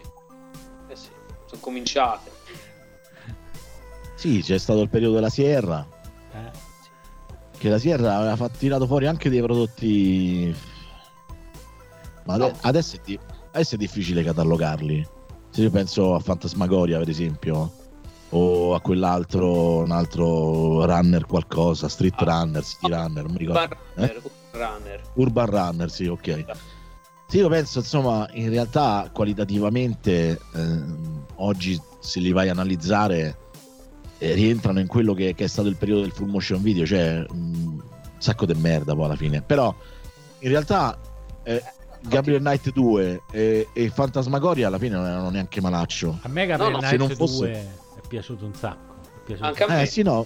Anche Forse Gabriel Knight 2 infatti secondo me era, è stato il più bello. Tra l'altro doppiato in italiano. Sì. sì. Ricordiamocela, quindi in periodo in cui poi c'era questa cosa che ancora si doppiavano i giochi in italiano anche quando non erano eh, però è vero pure che sì, la Sierra e la Lucas allora erano un po' una sorta di punta da quel punto di vista, no? Sì, sì. E Fantasmagoria ni, ni c'aveva delle cose che sicuramente ci hanno attirato a tutti. C'era la, la, la così tanto declantata scena di sesso nel bagno che, che, poi alla fine è una cazzata, però penso che tutti l'avranno comprato solo per quello. No, e poi c'era Urban Runner. La cosa gli ha anche valso la censura in diversi paesi, peraltro. Eh sì, sì, vabbè, perché poi in realtà era, era tipo uno stupro fondamentalmente, perché lui l'aggrediva a lei, cioè non è che... Sì, sì. Perché lui era... eh, aveva preso la scapoccianza, la- tipo una montagna da scapoccianza, insomma. E, e poi c'era, c'era questa cosa che loro avevano... Ecco, eccolo. Diciamo, utilizzavano quel sistema interlacciato, no? Cioè, tra- eccolo, sì. No, questo è, è Healing No, Moon. questo- Questo è, fanta- eh, eccolo Fantasmagoria. Questa è. Fantasmagoria. Lei che era sempre. Allora, una cosa, ecco, una cosa che non è... A parte che era una- un'avventura della lentezza incredibile, per spostarti da un posto all'altro ti dovevi sorbire tutta la camminata, non c'era neanche il doppio clic per, per uscire dalla schermata come si usa oggi, no? E poi lei era sempre vestita nello stesso modo, cioè nel senso era una cosa che nelle avventure una volta si usava, soltanto che in realtà in- in- nella pesantezza di- e nella lentezza dei movimenti di lei sta cosa alla fine ti risultava cioè alla- arrivato al quarto capitolo non, non la, non la potevi più vedere sta tizia che, che camminava a destra a manca. E poi loro nel full motion video ovviamente per compensare i limiti oggettivi che c'erano ancora invece di andare in quarto di schermo loro riuscivano a fare una porzione più abbondante di schermo anche se poi dopo c'era sopra e sotto l'interfaccia che diciamo aiutava utilizzavano questo sistema interlacciato, cioè una linea sì, una linea grigia, una linea sì, una linea grigia, cioè una linea più scura, quindi diciamo eh, questo sistema che agevolava diciamo la fluidità del movimento, che era comunque sempre relativa, eh, cioè nel senso... E lì eh, si è iniziato a usare anche tantissimo il, il blue screen, il green screen, Sì. tutte- tutto il cro- quello che una volta si chiamava il chroma key e che si vedeva una cifra perché chiaramente gli scenari erano digitalizzati e sti personaggi che, che, cioè, erano proprio dell'altra pasta cioè nel senso Ma poi Fantasmagoria nello specifico, insomma, c'ha, c'ha- c'ha un contrasto tra sfondi e personaggi. Che... ma in realtà pure il primo Wing Commander con Mark Hamill aveva grosso il problema perché Sì. su alcune inquadrature si vedeva proprio il Sì. contrasto cioè nel senso i grigi e i neri che erano proprio diversi cioè proprio era tutta un'altra storia Anche perché poi erano vabbè i grandi esperimenti, diciamo, su, da- su questo, su, su questo fronte, quindi ci stava. Eh, Ma io l'ho, l'ho apprezzato tantissimo, cioè nel senso per me era addirittura poi quello dopo, l'ultimo in Commander con le scenografie belli sono andati tutti Eh sì. mezzi a zampari. sì. eh, vabbè, quella è una follia. Però ecco, il full motion video è nel senso al di là delle macchine che poi utilizzavano, schede, MPEG e via dicendo, alla fine è vedere che, che era la tua scheda video e il tuo processore che muoveva quella roba lì era una cosa incredibile. Cioè, e, e di avventure grafiche ce ne sono state tante. Mi ricordo Black, Di- Black Daila, Daila, Dalila, Dai, vabbè, insomma, avete capito, no? Dai, ah. E, e tanti di questi erano pure doppiati in italiano, quindi Sì. eh, questo un po' agevolava, diciamo, il mercato, perché insomma da noi poi c'era questo problema, insomma, che, che- che- Alla fine stavo pure quello di Sherlock Holmes, che pure non era male, a dir la verità. L'abbiamo. Consulting Detective. No, no, no, no. uh, the Case of Rose Tattoo. Lo- ma cosa? Lost Files of Sherlock Holmes può darsi? Quello? Sai che non ce l'ho presente? su 3D, ma era sì, era un No, no, no, no, no, è un è tipo Fantasmagoria, è, un, Ah, è un'avventura ok. grafica. No, lo, mi lo no, state sì, mi- vedendo, lo state vedendo sotto, è questo qui. Ah, ok, ok, perfetto. Sì, sì, sì, ok. Aspetta, eh, Oppure, guarda. cioè, come, Questo si chiama, mo- sì. Come si chiama quello lì che, dove gli sfondi erano stati fatti da Geiger? Eh, famoso. Ah, Dark- famoso. Dark Seed. Dark Però- Seed. Esatto, però lì, diciamo i filmati al- almeno nel primo sono più limitati, cioè un po' più Sì, vabbè, è sempre la questione. questi io non credo siano comunque sprite No, digitali. questo, è, questo è cosa è dovrebbe essere Under a Healing Moon se non ricordo No, male, questo- darsi? No, Ah, no, questo non è. Questo È Sherlock Holmes, ragione, è The. Case of the Rose Tattoo, ma credo Ma- che qui io non so che In tecnica. realtà, guarda, ne, ne sono stati fatti diversi di punta e clicca con il- lo sprite totalmente digitalizzato, che tra l'altro aumentava il- il- la gamma di animazioni in una maniera incredibile, perché chiaramente era quasi un'opera, diventava quasi un'opera teatrale poi No, fondamentalmente. io, io questo tra l'altro non l'ho proprio mai giocato Eh mai sì, non è, non è che... Però sì, sì, mo che lo guardo me lo ricordo. Però non è uno di No, eh. quelli che viene ricordato Però non è, che, non è detto che poi eh, si vada con la tecnica del full motion video. Qui può, può essere una semplice digitalizzazione poi applicata all'animazione degli sprite, Sì, capito? Esatto, eh, Però infatti secondo me è un gioco nuovo de- del genere da, da ritrovare, quindi perfetto. Sì, sì. No, ma ci stavano, ci stavano alcuni. Cioè, in realtà, cioè, questo nel- nella tecnica dell'animazione del personaggio in un punto e click tradizionale. Eh, quindi, cioè, se escludiamo il full motion video che c'era all'interno dei Fantasmagoria, quindi le animazioni, le cutscene, alla fine era, era il personaggio digitale, cioè, nel senso, era lo sprite che si muoveva insieme a tutti gli altri sprite, eh, semplicemente digitalizzato e scontornato e buttato all'interno della cosa. E invece Un- Under a Killing Moon era usava altre tecniche, cioè nel senso era comunque un misto 3D in prima persona, tra l'altro cioè, tra l'altro io ultimamente mi ci sono messo a rigiocare proprio era in giocare, cioè io non, non riesco Io, a no, capire. io, no, io non ce la faccio a giocarlo. Cioè, No. proprio i comandi, so- cioè, è proprio difficile governare il- la, la visuale, cioè è veramente ingestibile una cosa del genere. Però io de- devo dire che, l'ho, cioè, che, lo- che come saga l'ho apprezzata. Sì, Non- sì, no, ma allora me- io lo, non impazzivo da- per, per Tex Murphy, cioè eh, No. è proprio che Che mi manca tra l'altro sia l'ultimo, cioè quello recente, e non ho mai giocato l'ultimo di quelli eh, originali che è, eh, che non mi ricordo come si chiama, eh, Overseer, Overseer, quello non, non- eh, quello non l'ho mai giocato, però... Allora i- è uscito fuori uno anche due o tre anni fa. Quando sì, quello esatto, anche, anche quello lì mi Quello manca, dal ma Kickstarter, no? Era- tanto lo recupero di sicuro. Guarda, io te devo, te devo dire, l'ho, l'ho preso, ci ho giochicchiato un pochino.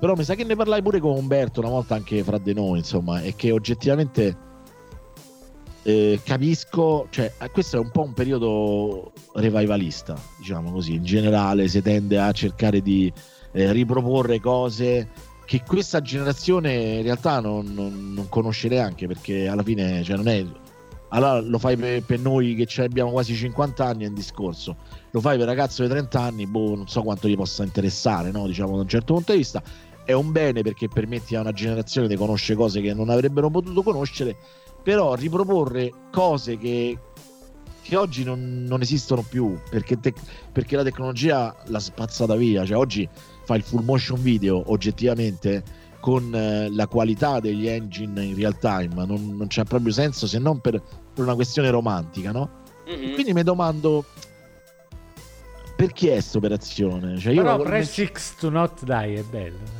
Vabbè però quello è un altro discorso cioè, quello- ma, ma allora anche press, press PD for kill priore cioè è la stessa cosa eh, cioè. vabbè Dovre- vi dovrei mandare il link così vedete il trailer ma Umberto penso che l'abbia visto ti ricordi quella cosa che facevamo con Alex Ah, sì, sì, sì, sì. sì. E beh, quella era divertente come idea insomma Eh, c'era sì. tutto il trailer poi in realtà non l'abbiamo mai realizzata eh, ovviamente però insomma era, era figo come Vabbè, Come sta, concetto è l'idea prendeva- sta pre- lì. Sì, sì, prendeva spunto da 3X Donodai che alla fine eh, io l'ho comprato, ci ho giocato e questo è- rientra nella logica di Psycho Killer. Cioè la cosa fatta in 20 minuti con quattro amici e, e che poi tu hai buttato su Steam e alla fine c'è pure guadagnato i soldi. Cioè questa è la genialità secondo me, ma a volte la genialità è anche un po' culo. Perché magari un'opera del genere trash così però eh, magari che non attira l'attenzione passerà nell'anonimato. Per qualche ragione questa perché comunque che ne so forse perché c'era il, il tag full motion video e magari una volta io su Steam mi sono messo a cercare full motion video me l'ha messo e io me lo sono preso me lo sono comprato e da lì mi sono reso conto che l'avevano fatto in tanti insomma quindi però oggettivamente oggi se, lo- cioè, se mi dovessi porre io la questione, cioè lo faresti, io non lo farei. Cioè, nel senso, non, non c'ha proprio, non c'ha proprio senso. È, bello oggi sperimentare altre cose. Queste erano cose che si sperimentavano allora e che avevano un senso. E ce ne sono state tantissime di opere, molte più di quante in realtà molti di noi si ricordano. E- ed, ed era bello anche per questo, cioè nel senso eh, perché comunque ti, ti mettevano, mettevano gli sviluppatori o anche i tecnici alla prova su come comprimere e questo è il sì, press, press X vabbè comunque eh, alla fine c'era, c'era questa, questa, opportunità no? di, di, sviluppare tramite questi giochi delle tecniche di compressione, delle tecniche di, ehm, di, di immagazzinamento, di tutto quello che può, che può, che può essere eh, all'interno di, di, questi software, questi videogiochi, insomma, che purtroppo la maggior parte subivano proprio il fatto che erano più esperimenti tecnici che, che vere opere qualitative, insomma. Vabbè, eh, insomma, eh, beh, buono che ci sia stato comunque. C'è stato Assolutamente, anzi. Per esempio, se mi offrissero la possibilità di dirigere un videogioco di questo tipo, direi sì, sì, subito, cioè proprio corro il giorno dopo. no, effettivamente anche io sono rimasto... forse Boh, c'è dove, c'è dove eh, pensare. Oh, sì, lo, vole- lo, volete fare? Ci vogliono 5 minuti esatto. a fare il no, gioco. Io, sono molto colpito dalla quantità di avventure di questo tipo che sono uscite in anni recenti. Io non ne avevo la pallida idea, cioè le ho, le ho scoperte abbastanza per caso. E ce ne sono tante fatte dalla Wales Interactive, mi pare, insomma, ce ne sono veramente più di quanto non, non credessi. Infatti, sono rimasto abbastanza da, diciamo, stupito perché ho detto, bah, come, come, giustamente diceva Simone, insomma, comunque ora a parte il fatto che, che, insomma, che, che, ne siamo appassionati, che è una cosa del passato divertente anche come revival e tutto, non mi aspettavo neanche io che tornassero, diciamo, in questo modo. E, e invece ce ne sono tante e ce ne sono diverse anche proprio comunque in sviluppo ho detto, ma è una cosa veramente strana questa, se, se ci si pensa. Facciamo sì, il verso a diciamo Bertoni, che... facciamo il verso a Bertoni. Rama. Eh, Rama, sì. Rama. Che poi, vabbè, penso che piaceva solo a lui Rama, eh. però anche questo doppiato in italiano, poi, eh. quindi ricordiamoci. Oh, mi ricordo che io ce l'ho, ci provai, ma era, era, parecchio difficile. Poi ho detto, poi un giorno ci rigiocherò. Sì, era un po' strano, era un po'. Sì. sì. Ora non cre- cre- credo sia basato su una serie di, di, fantascienza, se non mi ricordo male, ma non, ora c'è su una serie di libri, se non mi ricordo eh, può darsi. Ah, comunque, ritornando a quello che hai detto te, in effetti, da un certo punto di vista, eh, è vero. Allora, secondo me la cosa si è trasformata e la cosa bella di quello che, che è l'eredità del full motion video di, di, allora è che oggi, secondo me, ha trovato una connotazione, no? E, mm. e, si è anche ramificata un po' la questione. Ci sono i giochi alla Telltale che secondo me sono derivati un po' dal, da quel tipo di, di, storia perché sono comunque quelle avventure estremamente narrative dove poi alla fine il tuo intervento diciamo si riassume in scelte diciamo che possono essere scelte morali eh, o scelte pratiche o quello che può essere e, e, da questo infatti poi invece stanno uscendo proprio un sacco di prodotti in full motion video anche con storie a volte interessanti ma anche tecnicamente ben realizzati, nel senso comunque con, con un'impronta cinematografica ben studiata, ben strutturata, una buona fotografia, un uso appropriato della profondità di campo, quindi tutta una serie di determinate cose che, che alla fine oggi però anche lì si, si limitano, a, cioè a, non sono più sperimentali, mm. sono diciamo, diciamo sono entrati in un contesto, sono in una scatola, sono in, un, in, un, in una definizione, ecco, sono un tipo di gioco ben preciso che allora non era perché allora detto il full motion video poteva essere il gioco delle de sparatorie nello spazio così come sì. poteva essere un, un, un, simil Doom cioè nel senso alla come fine il, il full motion video era un pretesto no? nel senso come, come si diceva eh, per esempio oggi m- mentre parlavamo ad esempio Mega Race no? proprio sul 3DO e su PC la stessa cosa cioè eh, tutto esatto. il i vari circuiti sono un video cioè la macchina e le altre macchine sono fatti in grafica, ma tutto il resto del circuito è un video. Esatto. Cui... O come il coin-op Sega, come si chiama? Grand Prix, Mo- Monaco, cioè l'altro Laserdisc Sega dell'epoca. ah sì, sì, sì, sì, macchinetta. Eh, poi tra l'altro ne è uscito anche una cosa simile eh, su videocassetta con il cosino apposta, con il sistema di controllo, mi ricordo. Sì. Quello, il, il, purtroppo non ce l'ho, ma se lo trovo lo prendo. Funzionava sicuramente benissimo quella videocassetta proprio. No, e, La super grafica proprio. Esatto, no, e, e, pensare che ci sono state anche diverse console eh, che sono uscite basandosi sul supporto videocassetta. Vabbè, sì. Sono stati dei, dei, fallimenti pazzeschi, però effettivamente ci sono stati. Oppure c'erano console che hanno fatto che hanno fatto del full motion, l'unica ragione d'essere, tipo il Playdia. Ah tipo il Play di A o per esempio anche se non era proprio eh, però è, è, il suo punto di forza il PCFX eh, sì. Ora io il, il, il Play DA non ce l'ho, ma il PCFX sì, per cui diciamo quello un po', cioè nel senso non è l'unica caratteristica, ma è, è, è la principale, infatti erano tutti titoli diciamo derivati, cioè tantissime cose comunque mh, basate su animazione giapponese o comunque titoli che rimandavano a... Eh, tra cui l'altro una, è una macchina che se avessero fatto secondo me tre anni prima avrebbe sfondato, invece è uscita in un momento in cui è il 3D, PlayStation 1, Saturn è proprio è stata asfaltata nella maniera più bestiale possibile. Ma quella Vabbè, è- poi, poi dopo ci sono anche questioni di mercato, perché se vai a vedere comunque il 3DO stesso comunque anticipava la PlayStation, eh, cioè se tu tecnologicamente la 3DO non era, cioè era- comunque una cazzo di console, poi dopo no, era che- bello. Sì, che sì. Ma il purtroppo non c'è 3DO come, Sta- retros- come retrospettiva non è, non è assolutamente una, una cattiva macchina, cioè non, No. è il C, non è il CDI, non è... Eh, eh, occhio al Capito? sito. Occhio, eh, occhio. No, che devo fare? Non non parla male del CDI. Il CDI è la, è la console più merdosa che posseggo senza proprio mezza misura. No, non è una console, perché è un- in realtà è un sistema Sì, ma, Sì, ma- ma secondo me non era stato proprio- cazzo, non era stato proprio capito neanche il, il target, che comunque non, è, cioè non esisteva allora quel target. Io, Cioè, il fatto che tu vuoi fare l'elettrodomestico Sì, che sì. comunque è un, è un prodotto multimediale applicato a X eh, co- cioè la gente o giocare o vedere il CD cioè nel senso You might have noticed a change in your neighborhood lately. Yep, Sprint stores are now T Mobile stores. Now that Sprint is T Mobile, you get more coverage, value, and benefits than ever before. We've invested billions to bring our 5G from big cities to small towns across America. And great coverage is just the start. From high speed mobile hotspot data to weekly deals and giveaways, our customers get tons of great benefits. Head to your new T Mobile store to learn more. Qualifying service and capable device required. Coverage not available in some areas. Some uses may require certain planner features. See T-Mobile.com.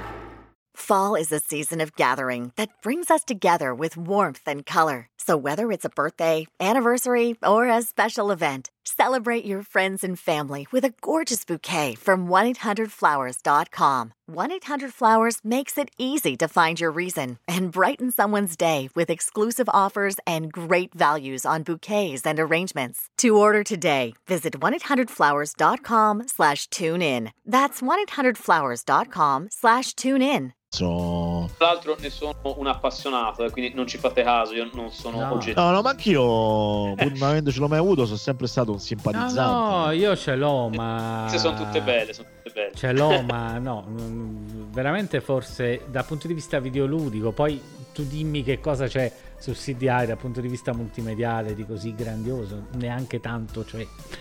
Eh, forse era quello il problema Eh, qua eh, hai capito? Che non aggiungeva dire. niente Non è cioè, che dici, ah, è una macchina multimediale fantastica, però con i giochi...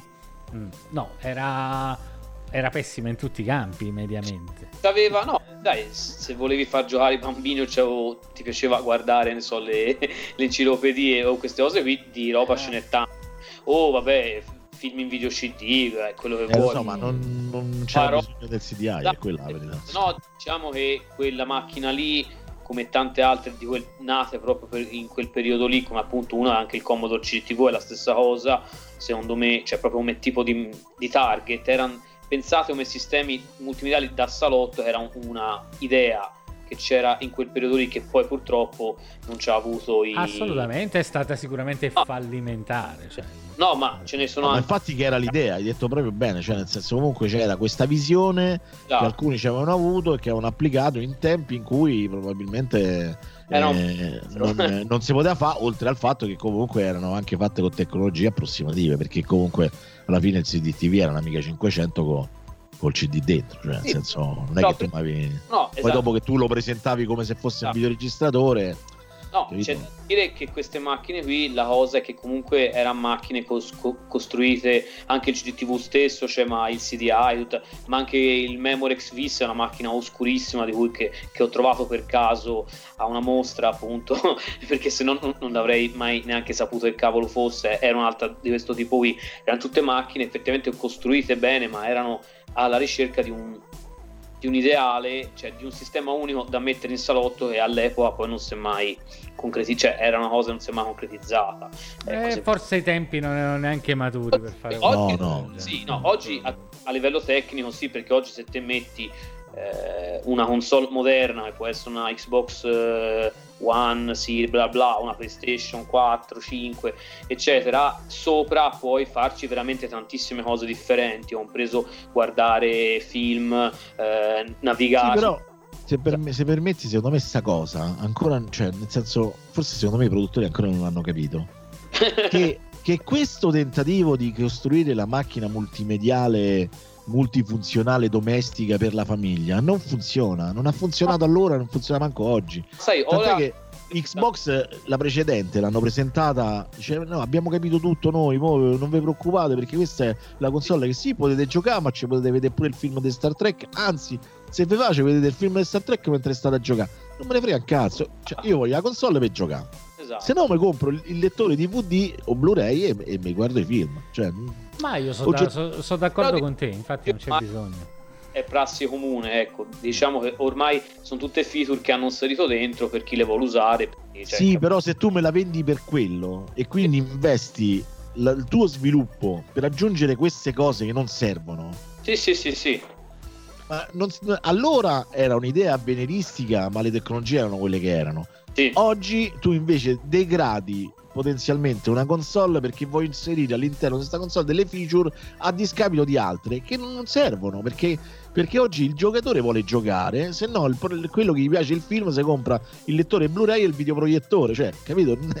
Non c'è bisogno dell'Xbox di, per questo, no? Quindi è... Diciamo con, con ahimè, la morte del, del, del, formato fisico e col discorso dello streaming eh, di tutti i tipi, effettivamente... Eh, vabbè, sì. È, è, anche più semplice quello, ecco, vai. Vabbè, diciamo che c'è gente che usa le console, che ne so, per guardare Netflix, per ascoltare Spotify.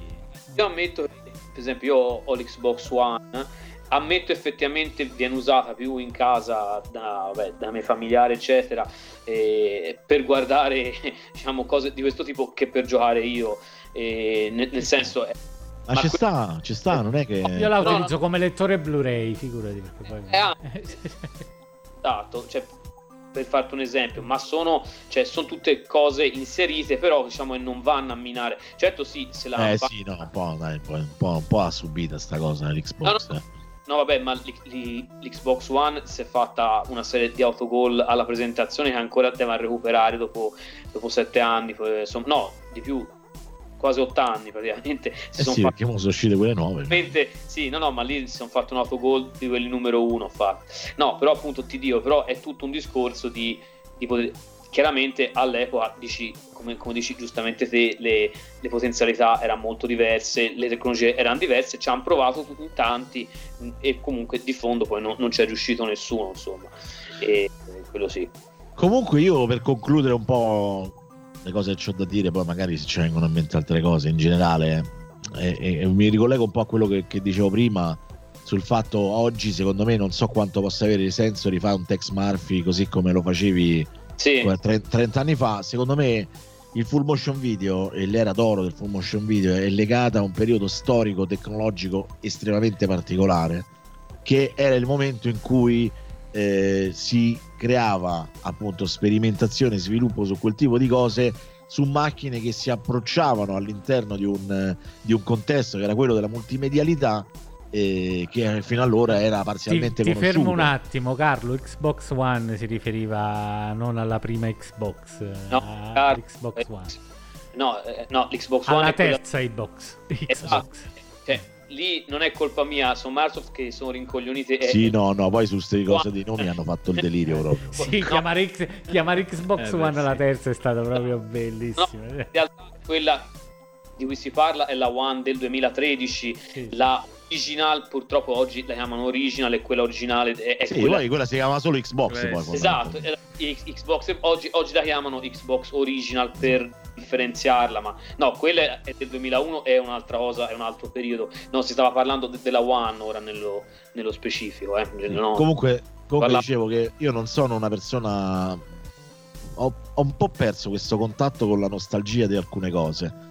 Secondo me il full motion video che io ho amato in particolare è legato all'inizio dell'era della multimedialità, quindi l'arrivo del CD-ROM, l'arrivo comunque di alcune potenzialità tecniche e tecnologiche che mi hanno fatto vedere delle cose meravigliose e mi hanno fatto vedere delle cose meno meravigliose, ma che per noi fino a un certo punto erano comunque meravigliose, e che oggi forse secondo me hanno meno senso da quel punto di vista. Però è chiaro che se per giocare eh, dove ci dovessero cascare addosso 10.000 dollari per, per fare un, un, un, gioco io e Federico in full motion video magari lo famo pure cioè nel senso lo sto, sto ipotizzando. Però il discorso è che proprio la, la cosa bella di raccontare queste cose è guardarle con la meraviglia degli occhi che c'avevi tu allora perché comunque eh, cazzo, regà, cioè, vedere eh, anche a un quarto di schermo un attore che fa Sherlock Holmes a 256 colori, quindi con tutte le, le limitazioni delle gradazioni nelle ombre, nelle cose, nel, la, la, compressione video che faceva schifo, oppure Rebel Assault dove si muoveva solo il, lo sprite e tutto il resto dello scenario rimaneva immobile proprio per risparmiare spazio e memoria. Ecco, quello per me era, è stata un'epoca meravigliosa che comunque poi l'ammiccamento videogioco altri medium quindi vedi il cinema c'è sì. sempre stato sin dagli albori voglio dire questo è, è, stato un matrimonio che prima o poi in un modo o nell'altro si doveva sviluppare si è sviluppato con le avventure grafiche si è sviluppato col full motion video e oggi si è sviluppato in maniera più concreta con i giochi narrativi che possono essere appunto Man of Medan o Life is Strange o i giochi della Telltale o, o via dicendo che comunque alla fine rappresentano esperienze da quel punto di vista che portano, eh, portano l'eredità dell'epoca del full motion video all'interno di un contesto che finalmente sposa cinema e videogioco in maniera più credibile, diciamo, più concreta. Insomma, questa è quello che è la mia esperienza.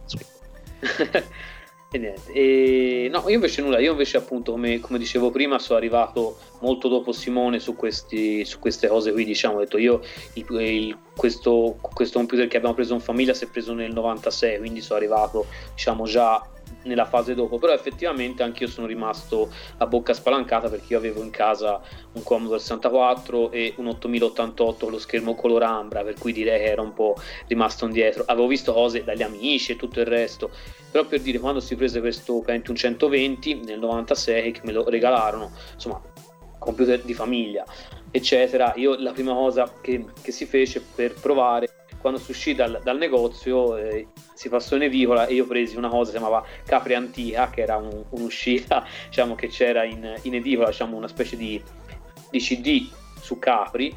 E io mi ricordo che c'è niente e, e, e cominciai a guardare questo CD e c'erano dentro questi filmati. Io vidi questi filmati e rimasi a, a bocca spalancata dissi ma è incredibile ma, cioè, eh, cioè, ma sto guardando un filmato sul computer cioè, cioè per me è, è una cosa sì, sì inconcepibile, completamente inconcepibile. Tant'è che poi dopo eh, comprai un CD di demo appunto che c'era con, mi pare, non mi ricordo con quale rivista era, forse PC, no, mi, no, mi sembra PC Game Parade addirittura, una, una rivista strana, non era né Z né K né, né, né The Games Machine insomma, e praticamente dentro c'era il trailer di Reaper un'altra avventura appunto un full motion video dei Ripper, dei Ripper. Esatto, esatto con, con, Christopher Walken insomma con eh, un già. esatto, un cast pazzesco io vidi, vidi, il trailer e rimasi senza parole perché era, era, solo un trailer però chiaramente appunto digitalizzato quindi insomma fatto comunque cioè non appunto si diceva prima comunque lo vedevi attraverso la, la scheda video del, del, computer io vidi il trailer tra l'altro girato comunque cioè che poi è dentro del gioco girato con tecniche cinematografiche eccetera. Io rimasi a bocca aperta e dissi: Ma è incredibile, cioè, mai avrei pensato di giocare a un film. Cioè, era una cosa per me, era, capito, un bambino di 10 anni era inconcepibile una cosa del genere. E rimasi talmente tanto, diciamo, scioccato. E poi, quando ho avuto occasione di comprare i primi giochi, a parte va bene altre cose tipo il mio primo credo sia stato Air Siege 2, grande gioco di Mac tra l'altro, della, della Sierra, giusto appunto. E eccetera. Quando poi eh, si prese, appunto, mi presero, mi ricordo, qualche mese dopo Wing Commander 3, io lì rimasi proprio fuori, fuori. cioè era già un gioco u- uscito nella linea quella, quella bianca de- della CTO, quindi era già la linea budget, però insomma metterlo sul PC, cominciare a trovarmi sopra Mark Hamill, che io tra l'altro ero già fan di, di Guerre Stellari da, da bambino, insomma fino a quando avevo 7-8 anni, mi aveva regalato le videocassette. Lo vedi dentro, ovviamente in, in inglese io non capivo niente, zero, proprio totalmente zero, però per me era, cioè, era una cosa inimmaginabile, ecco, per, per dire, per cui diciamo da, da, qui in poi ecco ci sono rimasto particolarmente sotto come potete vedere. È stato un po' così. E niente appunto per cui niente diciamo è un periodo storico sì che è passato però è un periodo veramente molto cioè a cui guardo sempre con, con piacere e ogni tanto appunto eh, o ci rigioca qualcosa sempre ovviamente su computer particolarmente vetusti oppure su o, o su sistemi appunto vetusti comunque diciamo ogni tanto ci insomma, approfitto ecco, e, e, ci ritorno. ora, per esempio, questo gioco di Sherlock Holmes eh, no, non lo conoscevo a posto, cioè, ora, ora lo cerco. Cioè.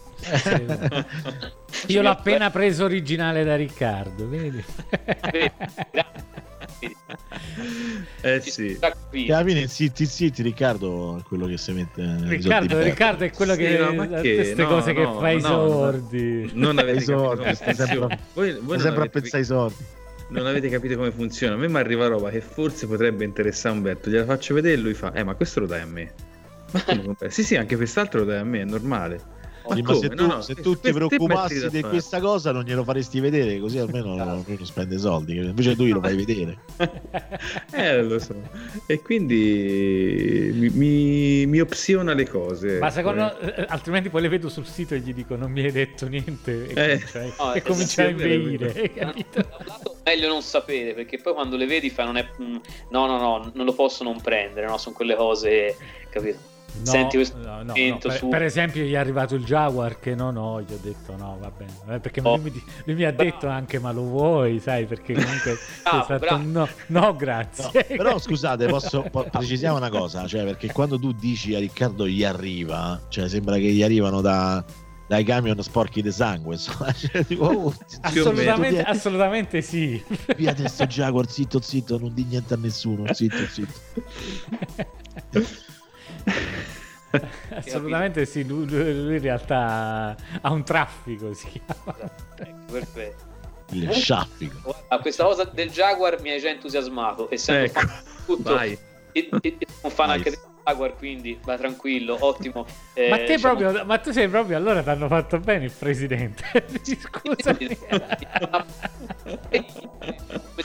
Sai, avvocato delle cause perse, ecco io. no, è divertente. No, più che altro lo sai cos'è? E mi devo preoccupare che ti è piaciuto Mountains of Madness. Allora.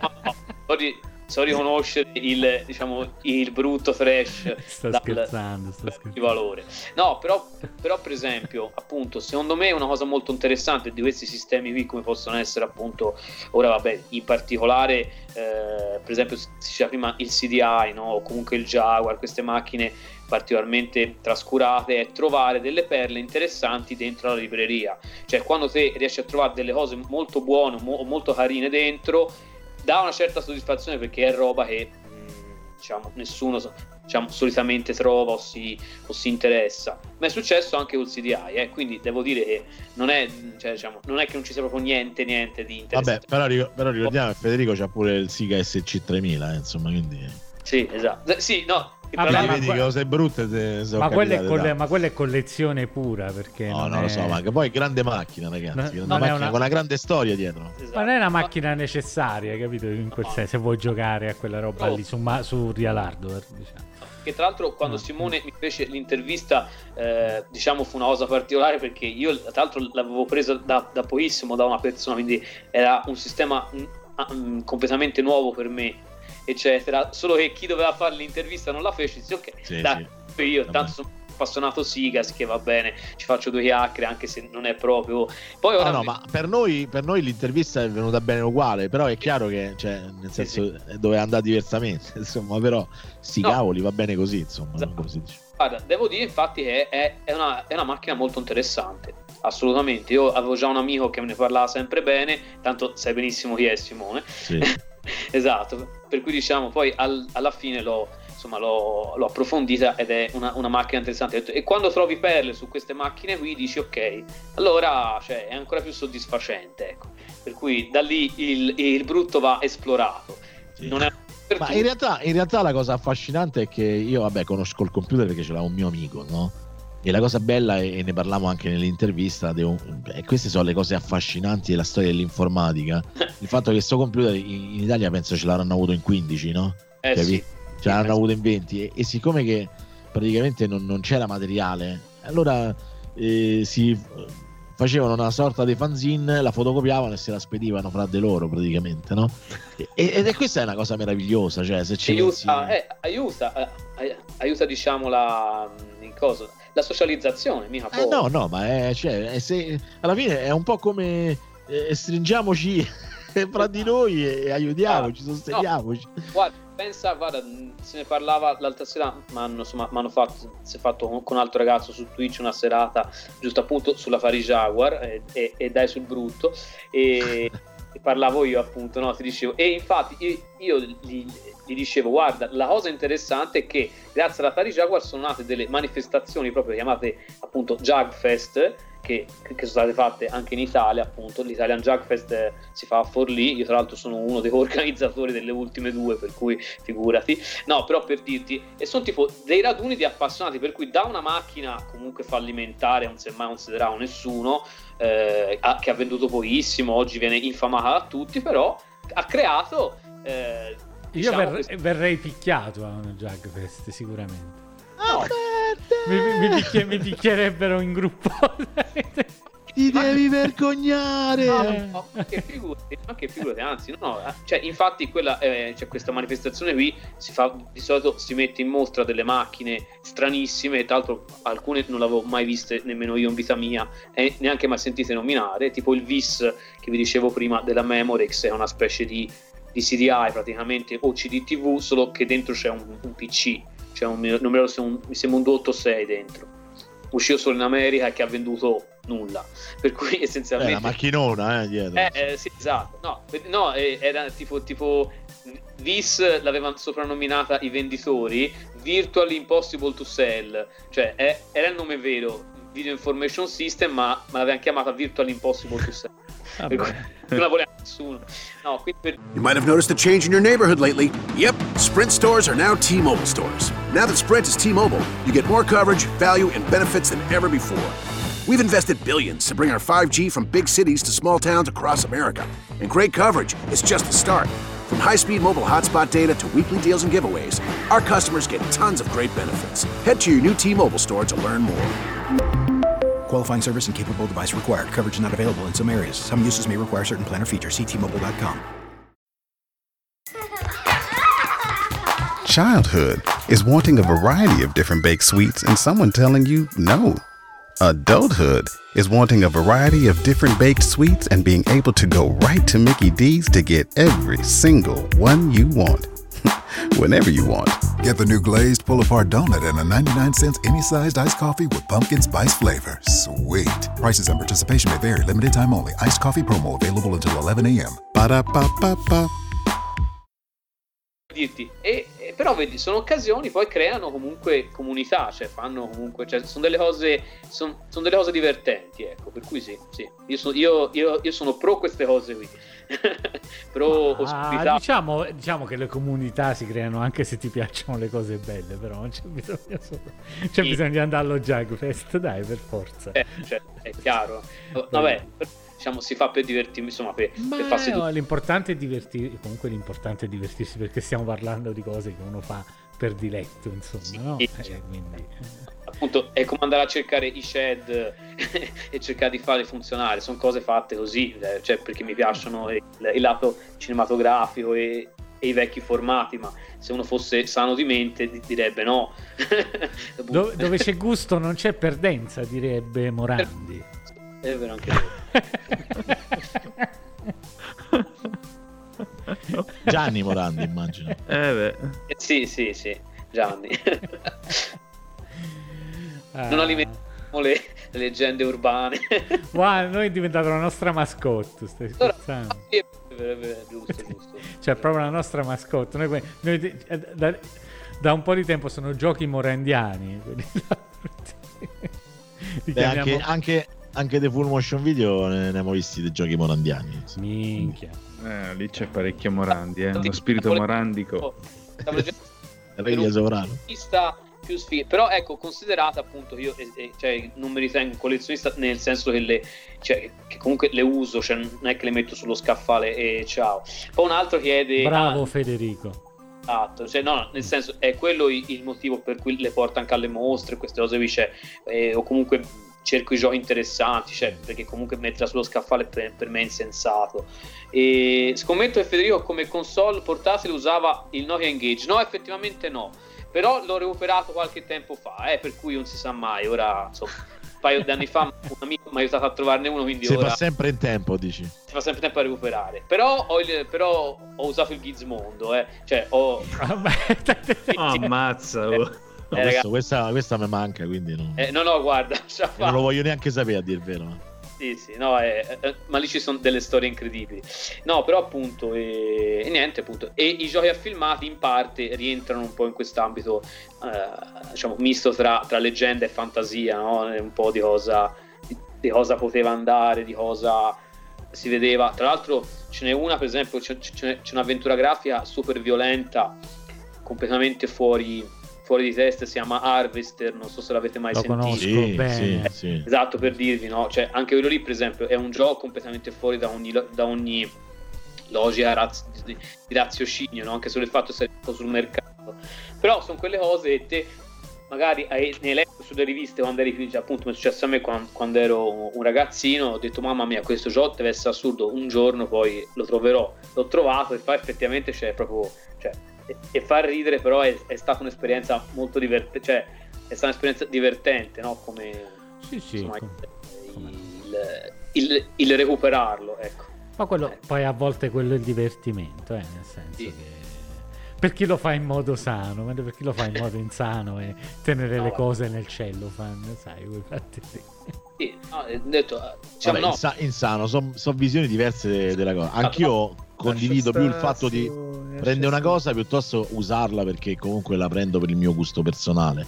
Però chi fa collezionismo so affari suoi, cioè nel No, senso no, non è che- infatti, per esempio, anche chi fa per esempio quelle cose come, come il grading e queste cose cioè io sono cose che, che non concepisco, però se gli piace, perché no? Cioè, nel senso, non, non- non- non ci trovo niente di male, non, cioè, non mi No, apparterrebbe. vabbè, come sono fatto io non ci avrebbe proprio senso. Cioè, Esatto, senso, eh, avere il esatto. VIC 20 ce l'ho perché ogni tanto ci smanetto, se no cazzo ce l'ho? Cioè, non, è che, non è che ho lo spazio per fare collezionismo, capito? Quindi eh, questo... Però poi ognuno... Oh, raga, cioè, Ah, che- Giusto, infatti, no, no, nel senso, ognuno, cioè, oh, è, è tutta passione, oh, per cui, diciamo, finché Vabbè, sono... eh, no, non andiamo in questo, non è, no- non è proprio così, quindi però andiamo avanti perché non stiamo parlando di questo, nel senso che ci sarebbe parecchio da dire su questa cosa, Eh, sì. nel senso Eh, anche dove vanno a morire i pezzi, hai capito? Spesso, E- Ah. e spesso non vengono neanche poi divulgati.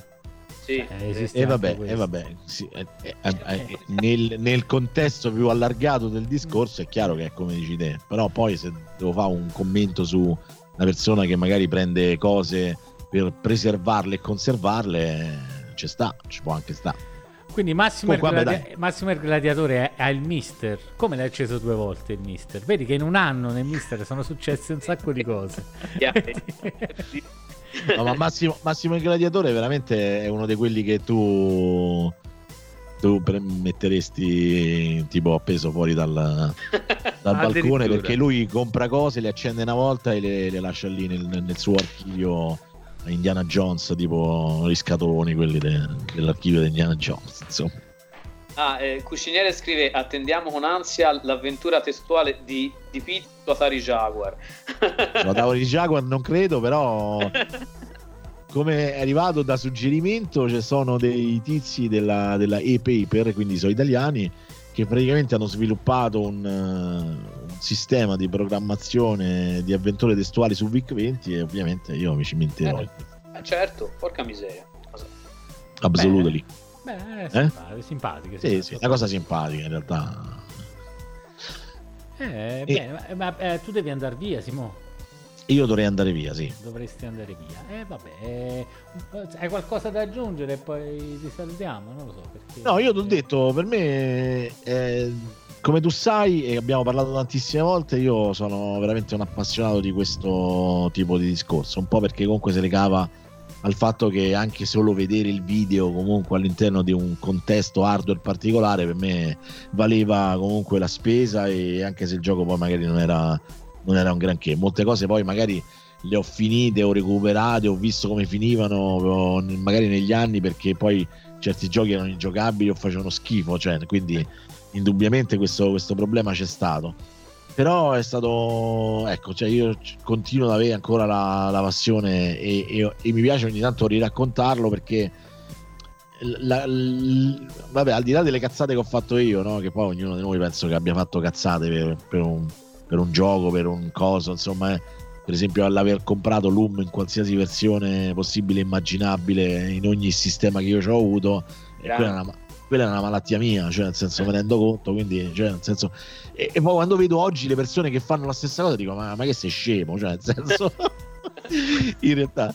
Però ecco, cioè, il, il full motion video per me ha rappresentato un momento importante perché tanto quanto alcune avventure grafiche ha portato eh, vicino il cinema ai videogiochi che, che era poi quella, quella, passione. E speravo quando allora quando vedevo queste cose speravo che un giorno si sarebbe arrivati a quello che poi si è arrivato si è arrivati oggi cioè a comunque avere opere tra virgolette interattive m- narrative che, che, che, a volte sono so interessanti a volte purtroppo poi anche lì non tutto può riuscire.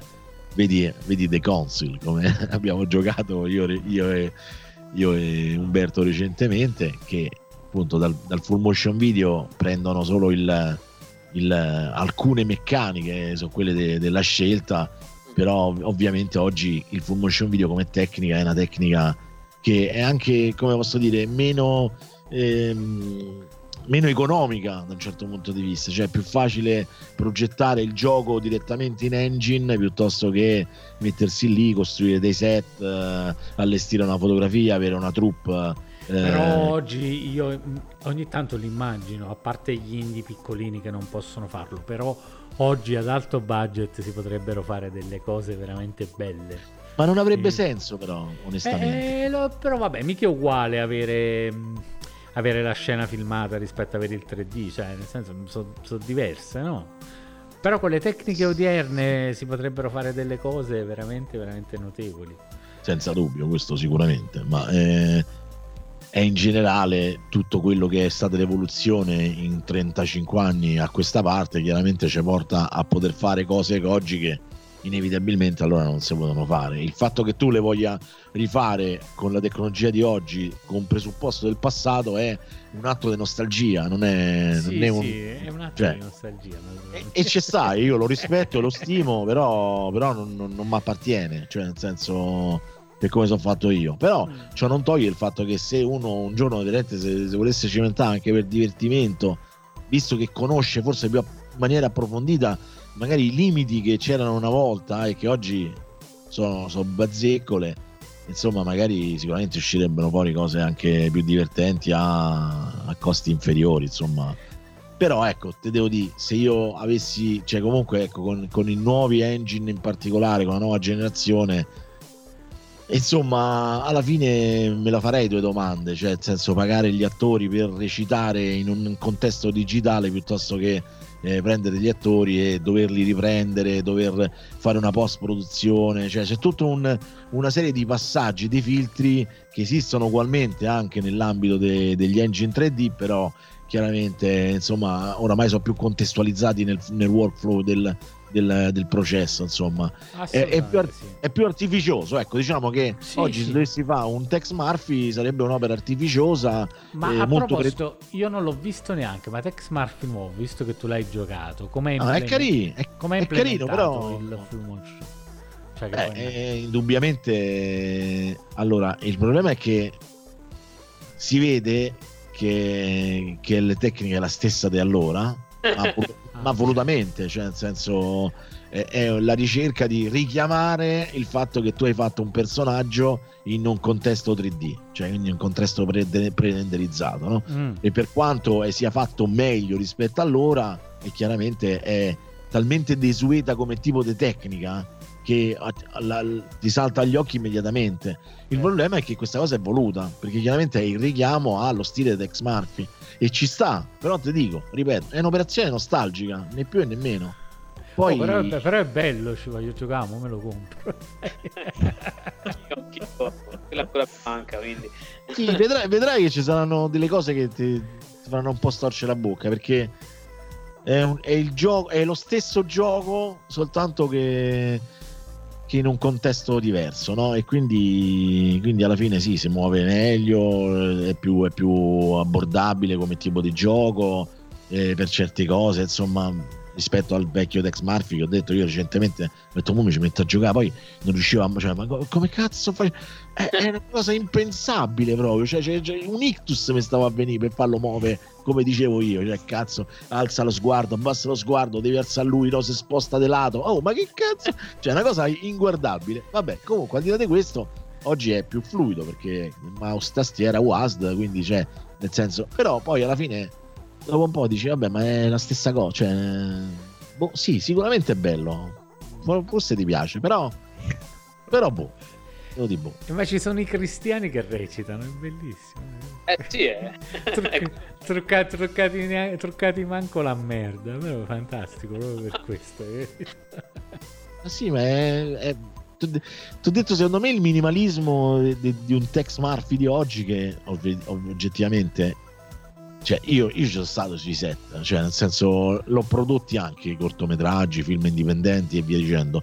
Quindi, alla fine, comunque, mi rendo conto che oggi, con le risorse irrisorie che puoi riuscire a tirare fuori in un progetto indipendente, riusciresti a fare 100 volte tanto di quello che hanno fatto loro con una produzione importante come era quella del primo Tex Murphy, anche se non era una de- una produzione di primo livello, no? Quindi il, il vedere una cosa che è fatta approssimativamente volontariamente, cioè o è veramente Press X che comunque è trash, è una cagata e lo sai, è fatta apposta, allora ti fa ride. Ma se tu vuoi ammiccare a quel tipo di, di tecniche, di tecnologie, oggi è una cosa posticcia, cioè è brutto. A me non, non, eh, non mi ha suscitato quel, quel senso insomma piacevole che mi sarei aspettato insomma. Però poi è, è- questo è una cosa strettamente personale individuale. Per esempio mi è capitato di vedere invece il pianeta delle scimmie che è praticamente un diciamo che la produzione ricorda un po' quelli là di Until Dawn però il problema è che questo è praticamente fatto tutto in Unreal Engine ed è tutto in full motion video, cioè nel senso non c'è una reale interazione. Quindi poi in realtà è un film interattivo che tu guardi e ogni tanto clicchi, ammazzi, eh, dici sì, dici no, eh, sei buono, sei cattivo, cioè nel senso come ce ne stanno tanti oggi, no? E, e- e anche qui, cioè nel senso ne stanno uscendo tanti dei, dei prodotti così. A volte quando la- l'aspetto narrativo e tecnico vale la pena, allora diciamo che, che ti, ti fa anche piacere. Quando invece non c'è questo livello, dici, oh, ma cioè, io sto giocando una cosa da 30 anni fa. Questo è, è il, il succo della questione. E, e- e- non so quanto questo può- mi arricchisca proprio personalmente. Cioè, mi, mi dà gusto a farlo. Ecco, tutto qua, insomma. Perché comunque eh, lei- io continuo a tenere legato il mio ricordo alle- all'epoca de- del, del multimediale che per me è stata un'era pionieristica. Cioè, noi abbiamo scavalcato una frontiera in quel momento. Cioè, siamo arrivati a, a mettere il talkie all'interno del videogioco, che era già, che era già qualcosa di di impensabile cioè, per, la, per la mia generazione. Ecco perché tu poi alla fine col CD-ROM ti trovavi la copia di Monkey Island CD Ita Talkie e pensavi che era Tolkien Ita invece non era, era solo era Ita perché era in italiano però Tolkien non era in italiano però comunque c'era Guybrush che parlava. Cioè cazzo vai da per gioco e ti vai a comprare il CD e ti rigiochi un gioco che hai già giocato tre volte in altre versioni diverse perché, perché era l'evoluzione ed era, ed era il momento in cui tu stavi sognando quel tipo di evoluzione là. E col full motion video è stato questo. Sì, d'accordo, d'accordo. Sono, sono- sono d'accordo con te. Sì, sì, sì. Bello, Grazie. bello. Gli occhi, gli occhi della, della meraviglia, gli occhi del cuore. Gli occhi del cuore. l'occhio del- Occhi del cuore. Gli occhi del cuore. E vabbè, buonanotte Simone, allora non ti voglio trattenere oltre perché... Grazie ragazzi, io Grazie purtroppo inconvenienti, poi dopo tutto a posto, eh, però eh, buon proseguimento e mi raccomando sempre forza full motion video e se vi capita andate a ripescare le vecchie opere perché per quanto ostiche possano sembrare e fastidiose e, e come te posso dire in, boh, carcitrate però poi alla fine In comunque- realtà lo sono. lo sono, lo sono, però è da dove, da dove, si è, da dove è partito ta- è da dove sono partite tante cose. Ecco, questo è. E quindi se avete questa curiosità, come io tante volte ho, da vedere da dove partono certi, certi meccanismi, certe cose, compreso Dragon Slayer che è stato il- l'inventore del quick time, no? Alla fine, quindi di cui oggi ancora si fa uso.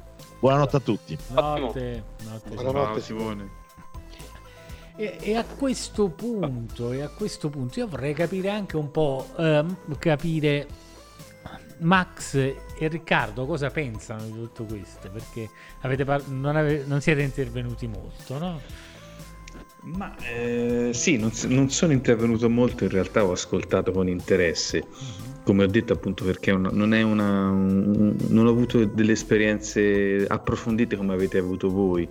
E forse se avessi avuto più la, la possibilità di, di bazzicare questi tipi di, mh, di videogiochi sarei anch'io un po' più sprofondato tipo Federico insomma in questa cosa. Ehm, sì, quello che mi rimane più mh, impresso e quello che mi colpisce di più è proprio questo senso di incredulità eh, che mh, nel vedere queste cose che sembravano soltanto esclusive a una programmazione televisiva alla fine poi come impatto, come impatto grafico. È un, un- un senso di incredulità talmente vasto, talmente preponderante che a un certo punto ti dimentichi nella prima fase anche della giocabilità poi che alla fine esiste fino a un certo punto insomma. Eh, sei più ammaliato e attratto da questi stimoli questi stimoli visivi che non, non- ti fanno non ti fanno pensare, anche perché era anche sconvolgente anche da, da questo punto di vista, perché insomma eh, videogiochi da sala giochi, ma anche su console del tempo, eh, volevano interazione piuttosto precisa e scaltra. Eh, insomma, c'era un legame tra cervello e mano piuttosto eh, importante per proseguire, quindi era proprio un approccio completamente differente da, da quello che era stato, quelli che erano stati i videogiochi e che erano anche in quel periodo lì, insomma. Quindi eh, un approccio totalmente differente eh, da questo punto di vista. Io ho dei ricordi eh, sparsi, sì, di- dei primi video che riuscivo a vedere sui computer, sul monitor di un computer e non su una TV eh, attraverso dei full motion e questo senso di, di- di strabiliante mi è rimasto, sicuramente mi è rimasto. Eh, You might have noticed a change in your neighborhood lately. Yep, Sprint stores are now T Mobile stores. Now that Sprint is T Mobile, you get more coverage, value, and benefits than ever before. We've invested billions to bring our 5G from big cities to small towns across America. And great coverage is just the start. From high speed mobile hotspot data to weekly deals and giveaways, our customers get tons of great benefits. Head to your new T Mobile store to learn more. Qualifying service and capable device required. Coverage not available in some areas. Some uses may require certain plan or features. See T-Mobile.com. Fall is the season of gathering that brings us together with warmth and color. So, whether it's a birthday, anniversary, or a special event, celebrate your friends and family with a gorgeous bouquet of roses from 1-800-Flowers.com. 1-800-Flowers makes it easy to brighten someone's day with 24 multicolored roses for just $39.99. To get 24 multicolored roses for just $39.99, visit 1-800-Flowers.com slash tune in. That's 1-800-Flowers.com slash tune in. Diciamo che se possiamo avvicinare, eh, come se posso avvicinare delle esperienze analoghe dal punto di vista della qualità video o comunque di questo approccio cinematografico, per me eh, le prime esperienze più vicine ai film sono i full motion che poi eh, nacquero dalla PlayStation in poi, dalla PlayStation 1 in poi, però quello naturalmente erano solo dal punto di vista estetico, narrativo, dunque non c'era un'interazione dal punto di vista della giocabilità. Però ecco, lì ricordo appunto questo senso di, di- di- di- di incredulità, di sospensione, insomma, rimanere lì a bocca aperta e smascellato. Eh, Nella presentazione di Resident Evil, per esempio. assolutamente, nei vari Final Fantasy. Insomma, lì ragazzi... Eh, era- era- infatti eh, erano giochi molto cinematografici, per cui era un po' una fusione di questo. Infatti anche io mi ricordo eh, Final Fantasy VII mi, mi colpì tantissimo questa cosa, era veramente cioè, proprio forte la- il connubio, ecco, diciamo, tra, tra filmati, gioco, eccetera, era proprio bello.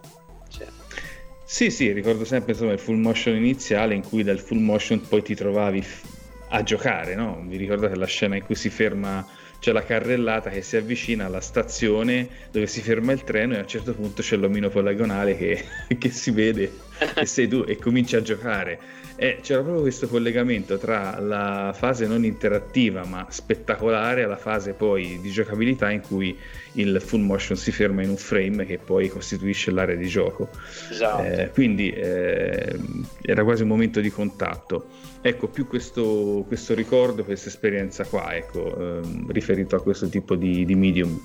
Non so Max eh, come è messo, quanto l'ha vissuti lui, però ecco, io sono messo un po' No, così. io l'ho vissuti pochissimo, mh, cioè non mi hanno mai interessato dall'inizio, già dalla prima volta che provai Space Ace e mi mangiò quelle mille lire, già E l'arancino. per me c'è sopra. È stato odio. Sì, la, la croce sopra, però. No, perché comunque non- non- a me, come sapete, piacciono giochi molto arcade, molto che- per cui c'è una partecipazione immediata, ecco, del- da parte del giocatore. Mm, Tutte queste presentazioni e cose varie, sì, possono sì, all'epoca le ho guardate così con, con curiosità e anche per, più che altro mi, mi attirava l'aspetto tecnico del- della cosa Mhm. però non ci ho mai non ho mai avuto intenzione di giocarci né mi è venuta ora dopo questa trasmissione No, poi, eh, diciamo, Eh, così per curiosità per cultura sì non, non ci giocherei mai ecco. No, sapete cosa mi è venuto in mente so gio- adesso? scusa, eh, so giochi che durano un Sì. quarto d'ora tutta più eh, Eh, sì se ci riesci a giocare è una questione di memoria Guarda, di, di memorizzare tutte le, posizioni di... cosa, vedo qui Price Fighter che passa sotto che è un gioco diciamo di box su Sega Mega CD praticamente che io ci ho giocato che anche quello mi ha sorpreso perché è un picchia- cioè è un gioco di box in soggettiva a filmati che è una cosa veramente strana come- però in realtà non è facilissimo poi da cioè, erano implementazioni tecnicamente interessanti ma erano molto difficili da, da fare in quel modo lì in maniera eh, diciamo funzionale ecco perché insomma Infatti non funzionava Prize Fighter. che, sta- non che- no, no. che stavi dicendo, Ricca? Eh, mi viene in mente ora, ci ho pensato prima, ma ora mi mi è ritornato in mente. C'è- c'era un, un programma alla TV, ve la ricordate? Ehm, non mi ricordo assolutamente come Quello si con chiamava. Frizzi, dove giocavano a Dragon Slayer col telefono. No, a No. parte quello. E lì Ma c'è... dove giocavano al- a, a- a Lion Trophy Sì, Lion Trophy, Eh. eccolo. anche io ero, ero bambino Perché vi ricordate sempre sta merda di Lion Trophy? Ragazzi, giocavano a- sulla Rai giocavano a Dragon Slayer. Eh no. Eh, io- io non me la ricordo questa, io ho visto Lion Trophy perché mi sa che sono arrivato dopo Eh, ero lo so. Piccolino. E no Lion Trophy sì mh, mh, quello è stato fu fatto apposta in quel modo lì era sì era praticamente alla Dragon Slayer voglia- diciamo volendo. Mm, purtroppo quello non c'è più modo di cioè chi- che io sappia non, non- non- non c'è più modo di recuperarlo ahimè. Però era, era affascinante. Il poterci giocare col telefono era incredibile cioè anche solo Sai, devi l'idea proporlo oggi, ci attacchi il telefono, ti attacchi il telefono a casa apposta per giocare a Lion Trophy, sai? Davvero? eh? Cerchi un vecchio telefono SIP, neanche Telecom per giocare. Ah sì, quindi qui parlano, aspetta, leggevo il cuciniere ha detto gli FMV su Atari Jaguar sarebbero avanguardia. No, c'erano già, c'erano già. Perché c'è, su Atari Jaguar CD ci sono diversi giochi affilmati, per cui cuciniere, mi dispiace, ci sono già. Però non su cartuccia. No, su cartuccia no, su Ah, cartuccia. vedi? E- ehm, ricordo Berserk era pieno di scene filmate, sì, quello su Dreamcast, bello. Ecco, anche quello era lì erano in tempo reale, però effettivamente erano sequenze filmate che andavano a fare la storia. E Sì, di Sword of- però lì però, eh, niente, nulla a che vedere col full motion, diciamo, in quel caso. No, diciamo a un punto di vista di durata delle sequenze, di eccetera, effettivamente taglio cinematografico, diciamo l'idea ci poteva essere, però effettivamente sì, effettivamente erano un po' più era un po', insomma, nel senso era, era già diverso, diciamo era già un'evoluzione della cosa, ecco, diciamola così. Vabbè, dai, diciamo che da quella generazione in poi tutti i giochi hanno sequenze cinematografiche, Sì. spesso, con, spesso con grafica in game addirittura. Sì, sì. Dal- proprio, proprio dal Dreamcast, perché la PlayStation 1 difficilmente utilizzava la grafica in game eh, per, i- per, eh, per- per le presentazioni, ma andava in full motion perché quella in game era ancora un po' acerba, diciamo. Era coso, uno diciamo di quelli più famosi è è Metal Gear Solid, effettivamente era tutto in game, ma era uno dei pochi comunque che funzionava. Poi insomma è invecchiato veloce da un punto di vista tecnico il primo, Mm, però effettivamente sì. Abbiamo perso Max? Visto so. che sì, è Capisco. uscito. Sì, mi sa che abbiamo perso Max. Ah, abbiamo perso Schi- schifato, andato via. esatto. Ah, il cuciniere è sempre a favore dei, dei falò. Sì, eh, sì, ho capito. non ha non, pensa questo tipo di il, il, il Jaguar. Il Jaguar, il Jaguar, cioè, ce, l'ha, ce l'ha col Jaguar. Eh, ce l'ha col Jaguar, vabbè. E se vieni al Jaguar Fest ti faccio ricredere quando si potrà di nuovo organizzarlo. no, scherzo. Difficile, però Eh, la vedo dura, ragazzi. eh, la, la- la vedo dura. E ci vorrà anche parecchio perché si possa rifare, tra le altre cose, ahimè. Con pazienza. Eh, bisogna pazientare su questa cosa perché, perché, perché la situazione, almeno dal punto di vista sociale, è nera in questo momento. Quindi, Sì. No, io diciamo, volendo lavorare nell'industria cinematografica, in questo caso super mega indipendente, insomma, eh, questa, questa botta è, stata, è stata letale proprio, per cui figurati, è proprio un campo, cioè tutta una situazione folle, eh, ragazzi, capisco? Eh, sì. ce, Vabbè. dobbiamo, la dobbiamo chiudere al libretto. Che ti devo dire? No, infatti, ma meno male che ci sono i giochi affilmati che tirano sul morale, vedi? Questo è Eh, la... Adesso vado proprio a fare una partita a prize fighter. Bravo, bravissimo. Io invece, guarda, ne ho un italiano, ho scoperto, c'è un picchiaduro italiano a filmati che è uscito su Android e iOS, si chiama... eh, aspetta, come si chiama? Aspetta che ce l'ho sul telefono perché l'ho anche preso, stava poco. Ah, sì? Stay Dead, è un, è un picchiaturo italiano. Com- come si chiama? S- Stay dead? Stay Dead Evolution, perché credo sia una Sta versione morto. Esatto, migliorata del 2000. Era un picchiaduro che avevo visto. Ho detto, cacchio, ma questo è un picchiaduro a filmati italiano. Oh, guarda là, vai, ah, avete i miei soldi.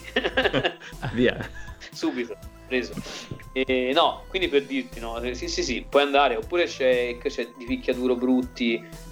No, ora questo, ora Stay Dead non è poi così, ah, cioè è, è voluto.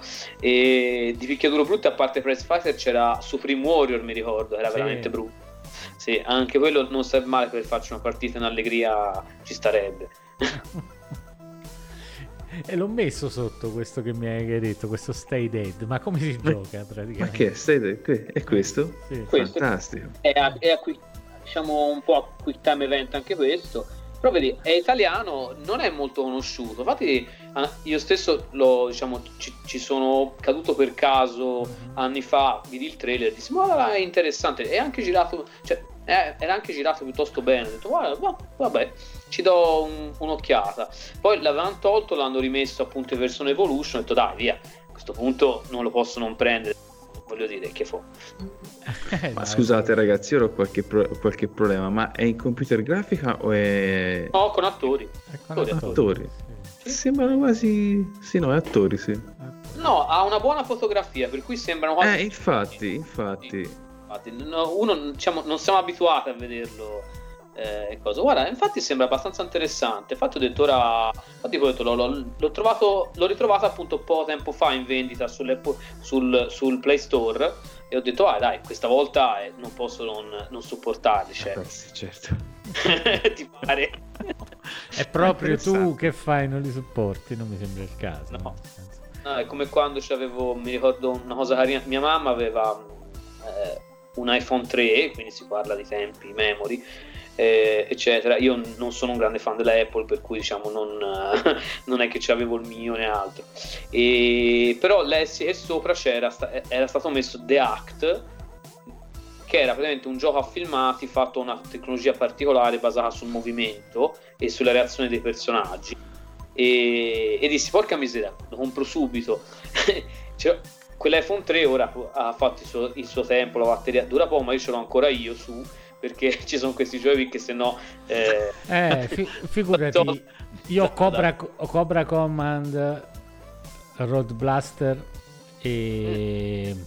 anche Brain Dead 13 che, 13 che, che non funziona che, che, non funzionano più però con i ah, nuovi sistemi certo. operativi non li hanno aggiornati ah ok quindi non, non, li posso usare più che peccato però. Eh, ma è un peccato perché guarda, Brain Dead io lo, lo adoro, veramente è, è, è, stato il primo gioco alla Dragon Slayer che ho provato, perché, Dra- perché Dragon Slayer ne avevo sentito tanto parlare ma non l'avevo mai visto poi dal vivo, altro, era un bambino, invece Brain Dead ebbi modo appunto di, di vederlo sulle riviste e poi l'ho, l'ho provato, per cui è stato il primo laser game diciamo fatto perché quello è un laser game praticamente. Sì. E... Ma ha, ho... una par- ha, una particolarità uh, Brain Dead che è stato il primo e l'unico laser game di quel tipo a essere realizzato unicamente per macchine casalinghe. Sì, è vero, è vero. Sì. Infatti è del 96, sì, più 95-96 insomma.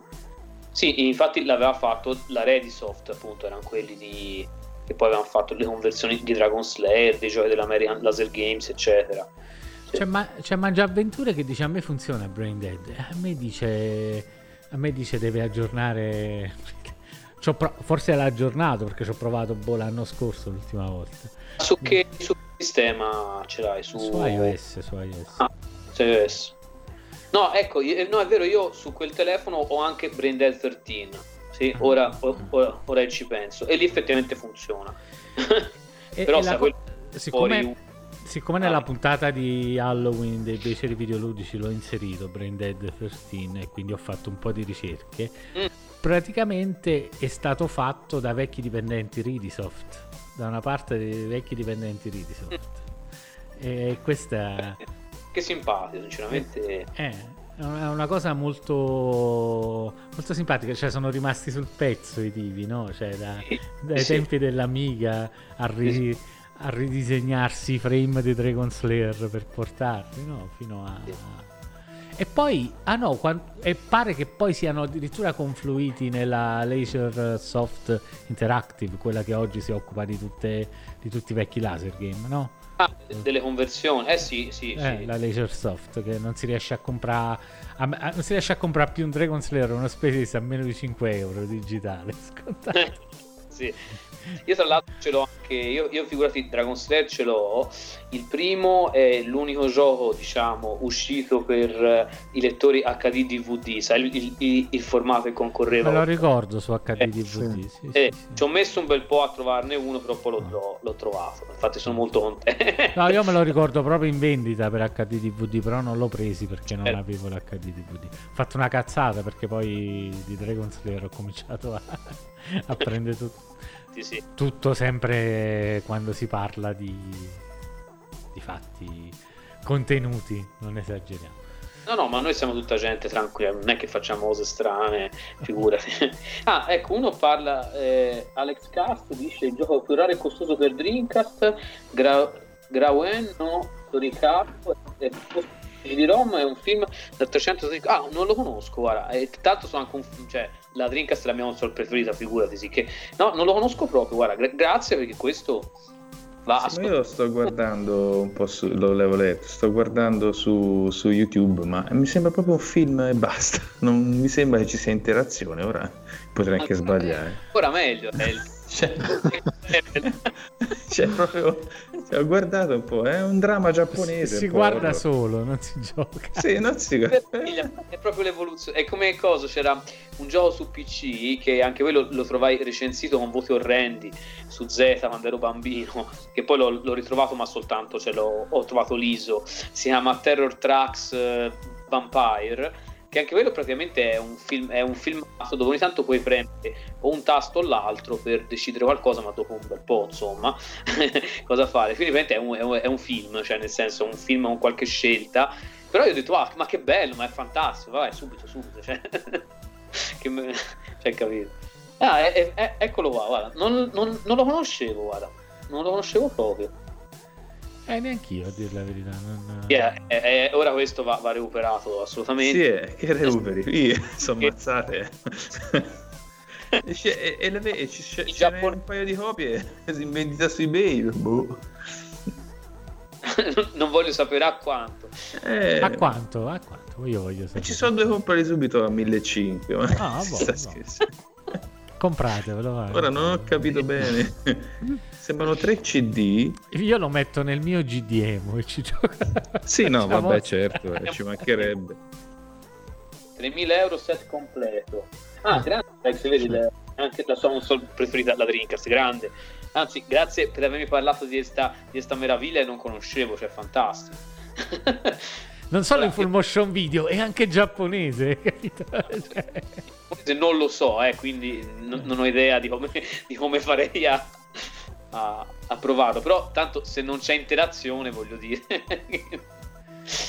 Sembra di Ma- no, finora non, non, No, non ha non- interagito mai, quindi... non lo so. Però la compressione non è male, eh, No, ma guarda, su Dreamcast secondo me. eh, erano arrivati a, a un buon livello. Però vedi, anche lì per esempio dipende da, anche prima appunto si parlava con Simone delle, delle, delle compressioni sulle varie console dell'epoca, eccetera. Diciamo che ogni, su ogni console in realtà ci sono esempi buoni o poco buoni. Per esempio, io mi ricordo appunto su 3DO si passa da roba comunque non granché, eh, insomma con la qualità un po' più scarsa. Però per esempio ci sono giochi come Wing Commander 3 appunto o ehm, Brain Dead 13 che hanno una compressione video pazzesca, cioè considerando, cioè, lo stai guardando su- sul 3DO e hanno una compressione video beh, veramente buona, per cui dipende molto anche dalle tecniche e dalle meccaniche di compressione che usavano. È raro per- Effettivamente, Wing Commander 3 su 3DO è molto molto bello. Sì, esteticamente. per- sì, a livello tecnico. Io poi l'ho giocato su PC in realtà da bambino, per cui sono rimasto più affezionato poi alla versione PC, cioè io ho giocato a quella, però poi quando l'ho recuperato su 3DO effettivamente è una bellissima versione. È raro perché all'epoca è stato venduto solo sul servizio Dreamcast Direct. Ah, figurati, infatti non avevo mai sentito parlare di questo gioco tutto a filmati, questo dramma a filmati giapponese. Sì, dai, eh, bisogna, bisogna provarlo. quanto- Ma sì, dai, facci una bella diretta, Umberto. Eh, uno streaming continuo finché non lo finisci. Va bene. Va da sé. Eh, tanto non è ti lo va. Guarda se io me ne esco. levo- lo lasci per i temerari e lo voglio vedere e, e niente però ho detto però diciamo sono poi ho detto appunto ci sono tanti generi diversi tante cose sono invecchiate meglio invecchiate peggio insomma come si diceva prima è, è interessante anche quello. E vedere le applicazioni moderne di questo tipo di, di storie insomma di questo tipo di, di giochi eccetera. Tra l'altro, ecco già, giu- giusto per dirvi un'altra chicca strana di cui magari non tanti conoscono, verso metà You might have noticed a change in your neighborhood lately. Yep, Sprint stores are now T Mobile stores. Now that Sprint is T Mobile, you get more coverage, value, and benefits than ever before. We've invested billions to bring our 5G from big cities to small towns across America. And great coverage is just the start. From high speed mobile hotspot data to weekly deals and giveaways, our customers get tons of great benefits. Head to your new T Mobile store to learn more. Qualifying service and capable device required. Coverage not available in some areas. Some uses may require certain plan or features. Ctmobile.com.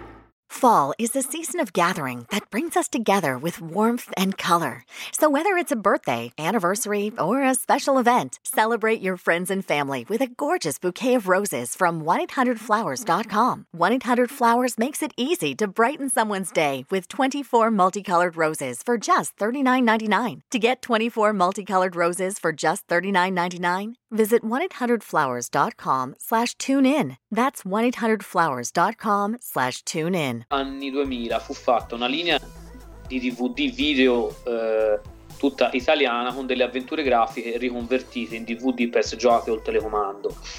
Si chiamano DVG, non so Sì, se l'avete mai mi ricordo Siberia di questa serie. Esatto, esatto, infatti c'era, c'era Siberia 1 e 2 e tra queste ce n'era anche una tutta originale italiana uscita solo in quel formato lì che si chiama Dangerous Haven Haven eh, no no Haven scusate Dangerous Haven e praticamente è uscito solo lì è un gioco italiano è un misto tra un'avventura grafica e un gioco alla Dragon Slayer anche quella per esempio se vi capitasse mai di trovarla da qualche parte buttateci un occhio è simpatica non so se si trova qualcosa online, ma anche quello Mm. per esempio è una cosa carina. E, e furono fatte diverse avventure grafiche riadattate, c'era Ritorno all'isola misteriosa, Egypt 3 mi sembra, insomma, e quella è, un- è una cosa tutta italiana tra l'altro.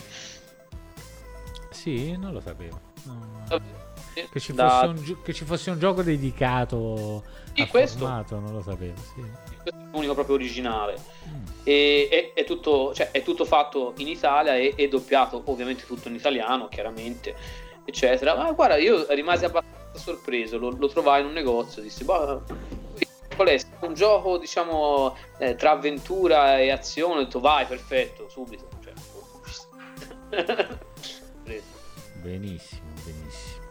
Eh, oh, queste perle vanno, vanno divise, no? Se no... La leggenda dell'arca. Eh. Eh. E questo non si trova neanche emulato. No, vabbè, basterebbe avere l'ISO del DVD. Mm.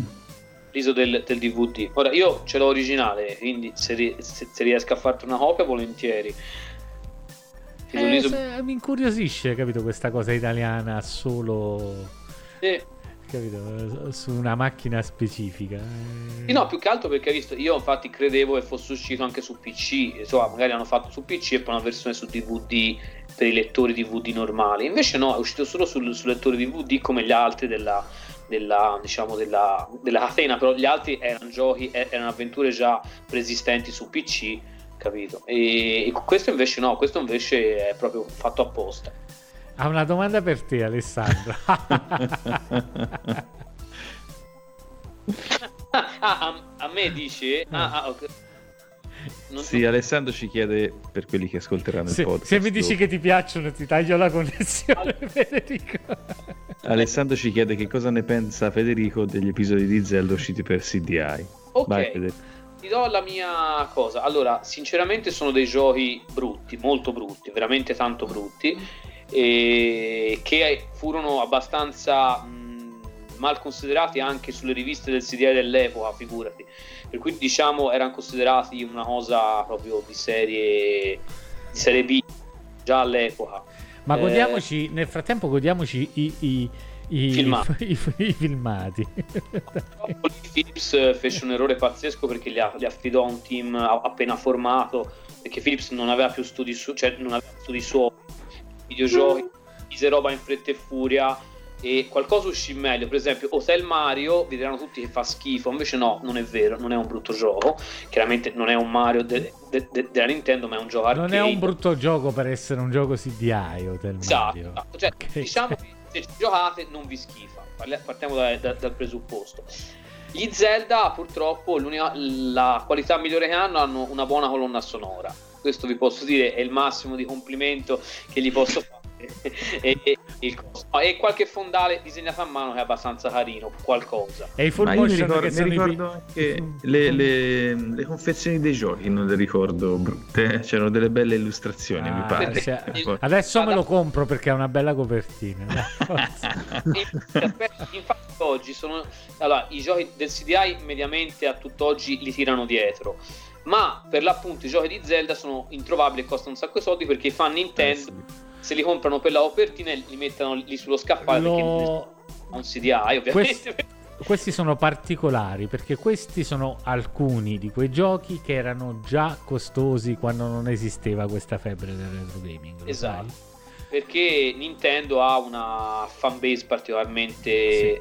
de- devota e nonostante questi siano considerati capitoli, eh, come si dice, ehm, non, non, non, solo non ufficiali, ma proprio, come si dice, eh, apocrifi. Rinne- rinnegati. Ah, rinnegati più che apocrifi. Cattivi, proprio apocrifi. Però essenzialmente le copertine erano state fatte direttamente, mi mi ricordo male, su, da Nintendo, le, la, diciamo, le illustrazioni e tutto, erano, comunque sono son, son fatte bene, sono belle. Di conseguenza i fan di Zelda li comprano e li mettono lì non li apriranno mai, però insomma, per cui costano tantissimo, per cui non ha proprio senso neanche, io infatti ce li ho tutti masterizzati, cioè li ho, li ho provati così, non li ho mai, cioè, non li ho mai neanche cercati perché non piacendomi non ha proprio senso nemmeno mettermi a cercarli, insomma. Mm. E niente. Sono, sono davvero dei brutti giochi. Sì. Io li ho provati, se vuoi Alessandro una sera ci mettiamo su Twitch e li giochiamo insieme col CDI. No, c'è vediamo quanto durate. No, un appassionato eh, che poco, giusto pochi, forse un paio di mesi fa, ha fatto uscire per, Wii, per Windows in maniera del tutto così, un ufficiale delle versioni remastered di sì, questi sì, giochi. Sì, però per ora vanno solo credo in, finestra o quant'altro.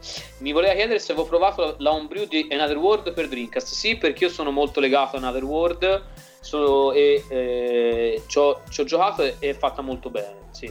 Io diciamo, lo, lo, cerco sempre sui vari sistemi. E l'ho, la soddisfazione più grande è stata giocarlo sul Jaguar, che è un gioco homebrew fatto bene, però però ne hanno fatte poi copie, è diventato costosissimo e ci ho giocato appunto a un Jaguar Fest dall'inizio alla fine ed è fatto molto bene. Comunque Another World è un gioco che quando lo trovo su una piattaforma di solito ci rigioco un po' come faceva Simone per Loom, no? È, è, è ovunque Another World. È ovunque. Esatto, è ovunque ci ho giocato sui sistemi più improponibili penso del mondo eh, come per esempio sul Game Park GP32 una console portatile di 1000 l'ho trovato l'avevamo fatto, ovviamente non ufficiale, ma fatto benissimo, perfetto, veramente una nuova versione, scaricato e giocato, cioè punto, va, cioè non, non c'era, capito, immediatamente proprio. E, e, che ne pensi del 2 per Mega CD? Allora, quello è anche quello è considerato apocrifo perché non c'ha mai insomma una poi c'hai che è il, il creatore ce l'ho per, il, per il Sega CD originale e sinceramente è molto difficile ed è molto, secondo me è, cioè, ancora più difficile e quindi meno divertente però diciamo che un, per gli appassionati almeno una partita una volta se la merita ecco diciamo secondo me quello lì cioè nel senso quello sì però è parecchio eh. già Another World è frustrante forte ma quello poi è proprio, proprio esagerato cioè. Vabbè Another World sì è un gioco frustrante glielo perdonavi per comunque quando è uscito perché la media dei giochi comunque non è soprattutto quelli lì on computer non è che fosse sì. così bassa a livello di frustrazione no, di giocabilità no. però Another World ti lasciava un altro gioco che ti lasciava così ah? sì, sì. sto gioco sta, sta, sta su mm. due dischetti che cazzo stai dicendo non ricordo ancora sta cosa No, per esempio il, um, il, seg- cioè, diciamo, il seguito putativo che poi sarebbe Art of Darkness, per esempio, io a quello sono molto legato. Un gioco mi è sempre piaciuto parecchio, nonostante quello sia molto frustrante sulla prima PlayStation e su PC. Anche quello, e quello è molto cinematografico, a me piace veramente tanto. Art of eh, Darkness sì, è, vero, è bellissimo. Mm-hmm. Ma lo stesso Another World era un gioco molto cinematografico per i tempi, aveva delle inquadrature, comunque delle scelte anche per le sequenze di intermezzo, erano molto avveniristiche, cioè una cosa veramente particolare. A me in realtà poi si è scoperto poi nel tempo che non c'entravano un cazzo, però a me piaceva molto anche, anche Flashback. Eh. Sì, no, è, è, un grandissimo gioco. No, no, qui si parla di tutti i grandi giochi, senza dubbio a prescindere dal fatto a me piace il brutto, ma in questo caso è, è il bello, non è, non è il brutto. Ultima curiosità, preferisci Under the Fit o Ikaruga? Gra- guarda, ci troviamo perfettamente d'accordo, Under the Fit tutta la vita. Eh, vabbè, sta, stanno parlando loro due, forza. no, loro, il Dream, no, no, sono due Dai, Alessà, via. Ultima Ah. domanda, ti- un'altra Oh, e basta, però, però posso dire, una- però mo, allora, mo la devo dire. Cioè, se vuoi Dilla, giocare agli shoot 'em up, non è il Dreamcast la macchina. Ma insomma, però ce n'è, dai. ce Sì, ma io non, non- non è il Dreamcast la macchina dove ci sono gli shoot 'em up con contro coglioni. A questo punto ti devi piare Saturn. Se se ti vuoi. Che schifo. Vabbè, vabbè, ma il Saturn è la mia seconda macchina preferita, quindi a posto. per cui diciamo, e, sì, ca- sì. e il- e Karuga è diventato un, cioè un po'. Ci ha pure un po' rotto il cazzo. Ti dico, io non, non ci sono mai stato particolarmente legato ai Haruga, eh, mentre Under the Fit, ecco, è uno dei giochi Dreamcast post mortem che quando l'ho visto la, la prima volta mi è caduta la mascella a terra, ho fatto, eh? Cioè, è proprio impressionante. Sì, io ce l'ho, Haruga- ce, l'ho, ce l'ho installato, però non ce l'ho originato. Sì. Bello. No, no, è, è un gran gioco, però appunto ti dico, per cui insomma, quello è, per cui insomma, su, su questa roba qui insomma ci si... A Max, a Max non piace invece perché a Max non piacciono quelli lì in 3D tanto, vero Max? Sì, non- non- proprio graficamente non, non mi piace tanto. No, no, vabbè, quelli... Anche quelli- questa meccanica che ha del- del- dei due colori, bianco, nero, a seconda dei, dei proiettili. Sì, eh, Sì, infatti quello non mi ha mai eh, entusiasmato molto nemmeno a me, cioè più un... Cioè, senso, no- io poi faccio spesso confusione, mi ricordo quando ci gioco, per cui sì, non è un gioco che mi ha mai... Cioè, mi piace, eh, ci ho giocato, l'ho, insomma, l'ho, l'ho finito e tutto, per- e cioè, non ce l'ho originale, eh, questo lo dico, però essenzialmente però non è un gioco a cui sono particolarmente legato, ecco, infatti non, non l'ho cercato originale, ecco. Invece io la meccanica dei due colori l'ho sempre trovata bellissima. Io la meccanica l'ho sempre trovata bellissima. E come, è e com- potentissimo, cioè è- quello sì. è come è gestito il gioco che non mi piace tanto a me. Però la meccanica in sé per sé. Boh, io. Cioè, ci giocavo solamente per la meccanica all'inizio, capito? Mettevo lì, ci giocavo perché Sì. mi piaceva proprio sto fatto de- del cambiare colori, proiettili. Cioè, è una cosa stupida, però era una cosa abbastanza nuova nell'ambito, no? E- Ma comunque siamo andati proprio off topic, siamo andati sugli shooter. No, sì, Quindi forse è arrivato il momento che ce ne possiamo andare a dormire. e, e- e niente. No, però dai, guarda, io mi sono divertito un sacco, grazie mille intanto dell'invito perché è stato veramente Figurati. divertente. Sì, sì, sì, è una bella chiacchierata, si chiacchiera di questo, di quello, si racconta, ma soprattutto è bello raccontare, capito, delle, delle sensazioni, delle esperienze, quello è bello. Tanto per dire, di, di fatti tecnici ce ne sono, ce ne sono Sì. a bizzeffe, capito? Cioè, voglio dire, eh, però eh, raccontare come si è vissute determinate cose è sempre, è sempre una cosa bella. È vero, concordo. Ma magari, magari ci ritorniamo anche sull'argomento, eh? magari con una puntata, ecco, dove ci prendiamo un po' più di tempo e andiamo anche un po' più su, su- su- su una faccenda storiografica, perché, Mm.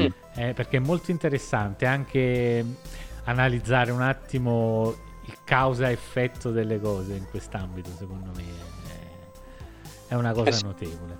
Sì, sì, no, no, infatti sono Mm. cose interessanti da, da approfondire. E magari dedicandoci anche a, ecco, a macchine strane come il PCFX, come il Playdia, come cose del genere, no?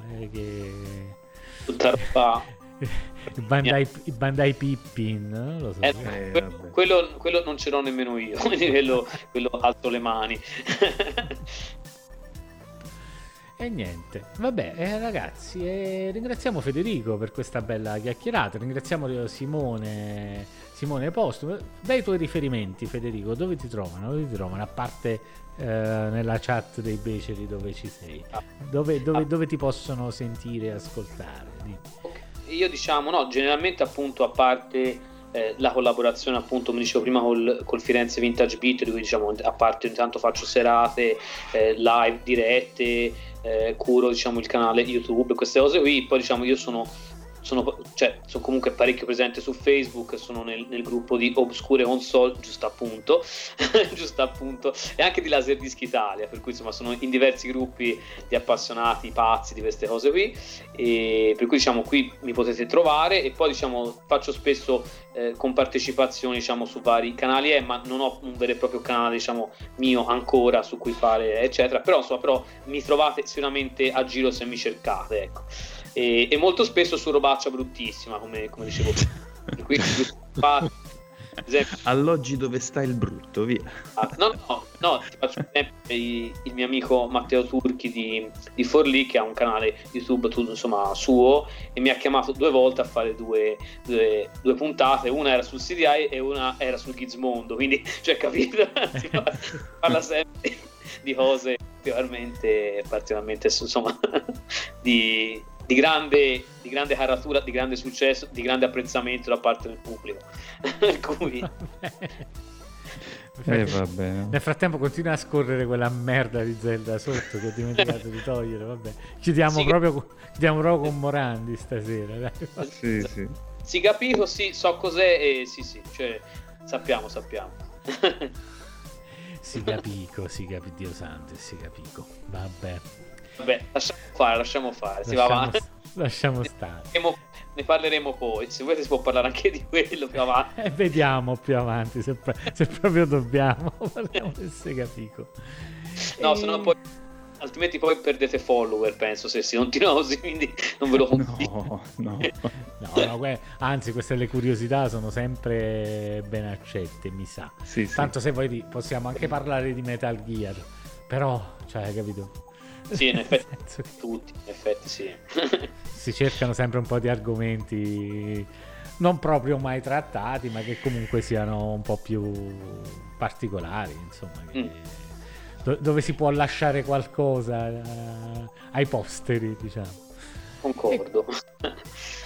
e quindi ringraziamo ancora Federico, ringraziamo Riccardo, ringraziamo Max, ragazzi. Eh. Wow. Grazie a voi. Eh. Buonanotte a tutta la chat allora. Ringrazio sì, anche, anche al Parisi. sì, grazie mille davvero. E a- anche a tutti quelli che ci hanno seguito e che magari se la rivedranno poi, ovviamente, sì, sì, o se l'ascolteranno. Poi. L'ascolteranno sicuramente. Sì, sì se l'ascoltano. Podcast, podcast, il podcast eh, è molto più ascoltato delle live Twitch, diciamo. Quindi... Mm. Insomma, ascolterete un sacco di meraviglie. Eh, anche, se, anche, se, vorrei dire a chi ci ascolta in differita che c'è un bel setup dal vivo, possiamo vedere cose, possiamo vedere quello di cui stiamo parlando, quindi fatevelo un giro su Twitch se vi capita ogni tanto, no?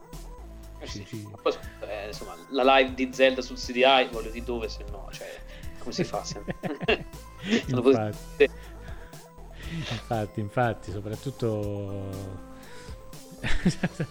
soprattutto a quest'ora per fare un buon sonno. Esatto, esatto. Godete solo a metà. Godete solo a metà. Ringraziamo tutta la chat, ringraziamo Gian Ventura, ringraziamo Alessandro Travali, ringraziamo il cuciniere Sant'Agostino che presumo sia andato via oppure semplicemente ci sta solo ascoltando. Salutiamo, salutiamo Nerone se c'è ancora. Uh, Massimo è già andato via, e, raga, Alessandro Banti se n'è andato via. E niente, ragazzuoli, buonanotte e ci vediamo la prossima settimana. Buonanotte. Buonanotte a tutti. Buonanotte.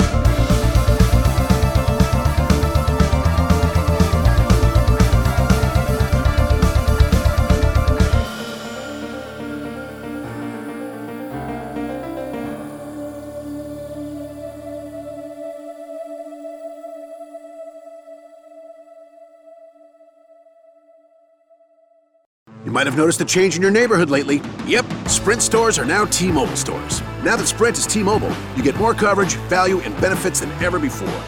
We've invested billions to bring our 5G from big cities to small towns across America. And great coverage is just the start. From high speed mobile hotspot data to weekly deals and giveaways, our customers get tons of great benefits. Head to your new T Mobile store to learn more. Qualifying service and capable device required. Coverage not available in some areas. Some uses may require certain plan or features. Ctmobile.com. Fall is a season of gathering that brings us together with warmth and color. So whether it's a birthday, anniversary, or a special event, celebrate your friends and family with a gorgeous bouquet from 1-800-Flowers.com. 1-800-Flowers makes it easy to find your reason and brighten someone's day with exclusive offers and great values on bouquets and arrangements. To order today, visit 1-800-Flowers.com slash tune in. That's 1-800-Flowers.com slash tune in.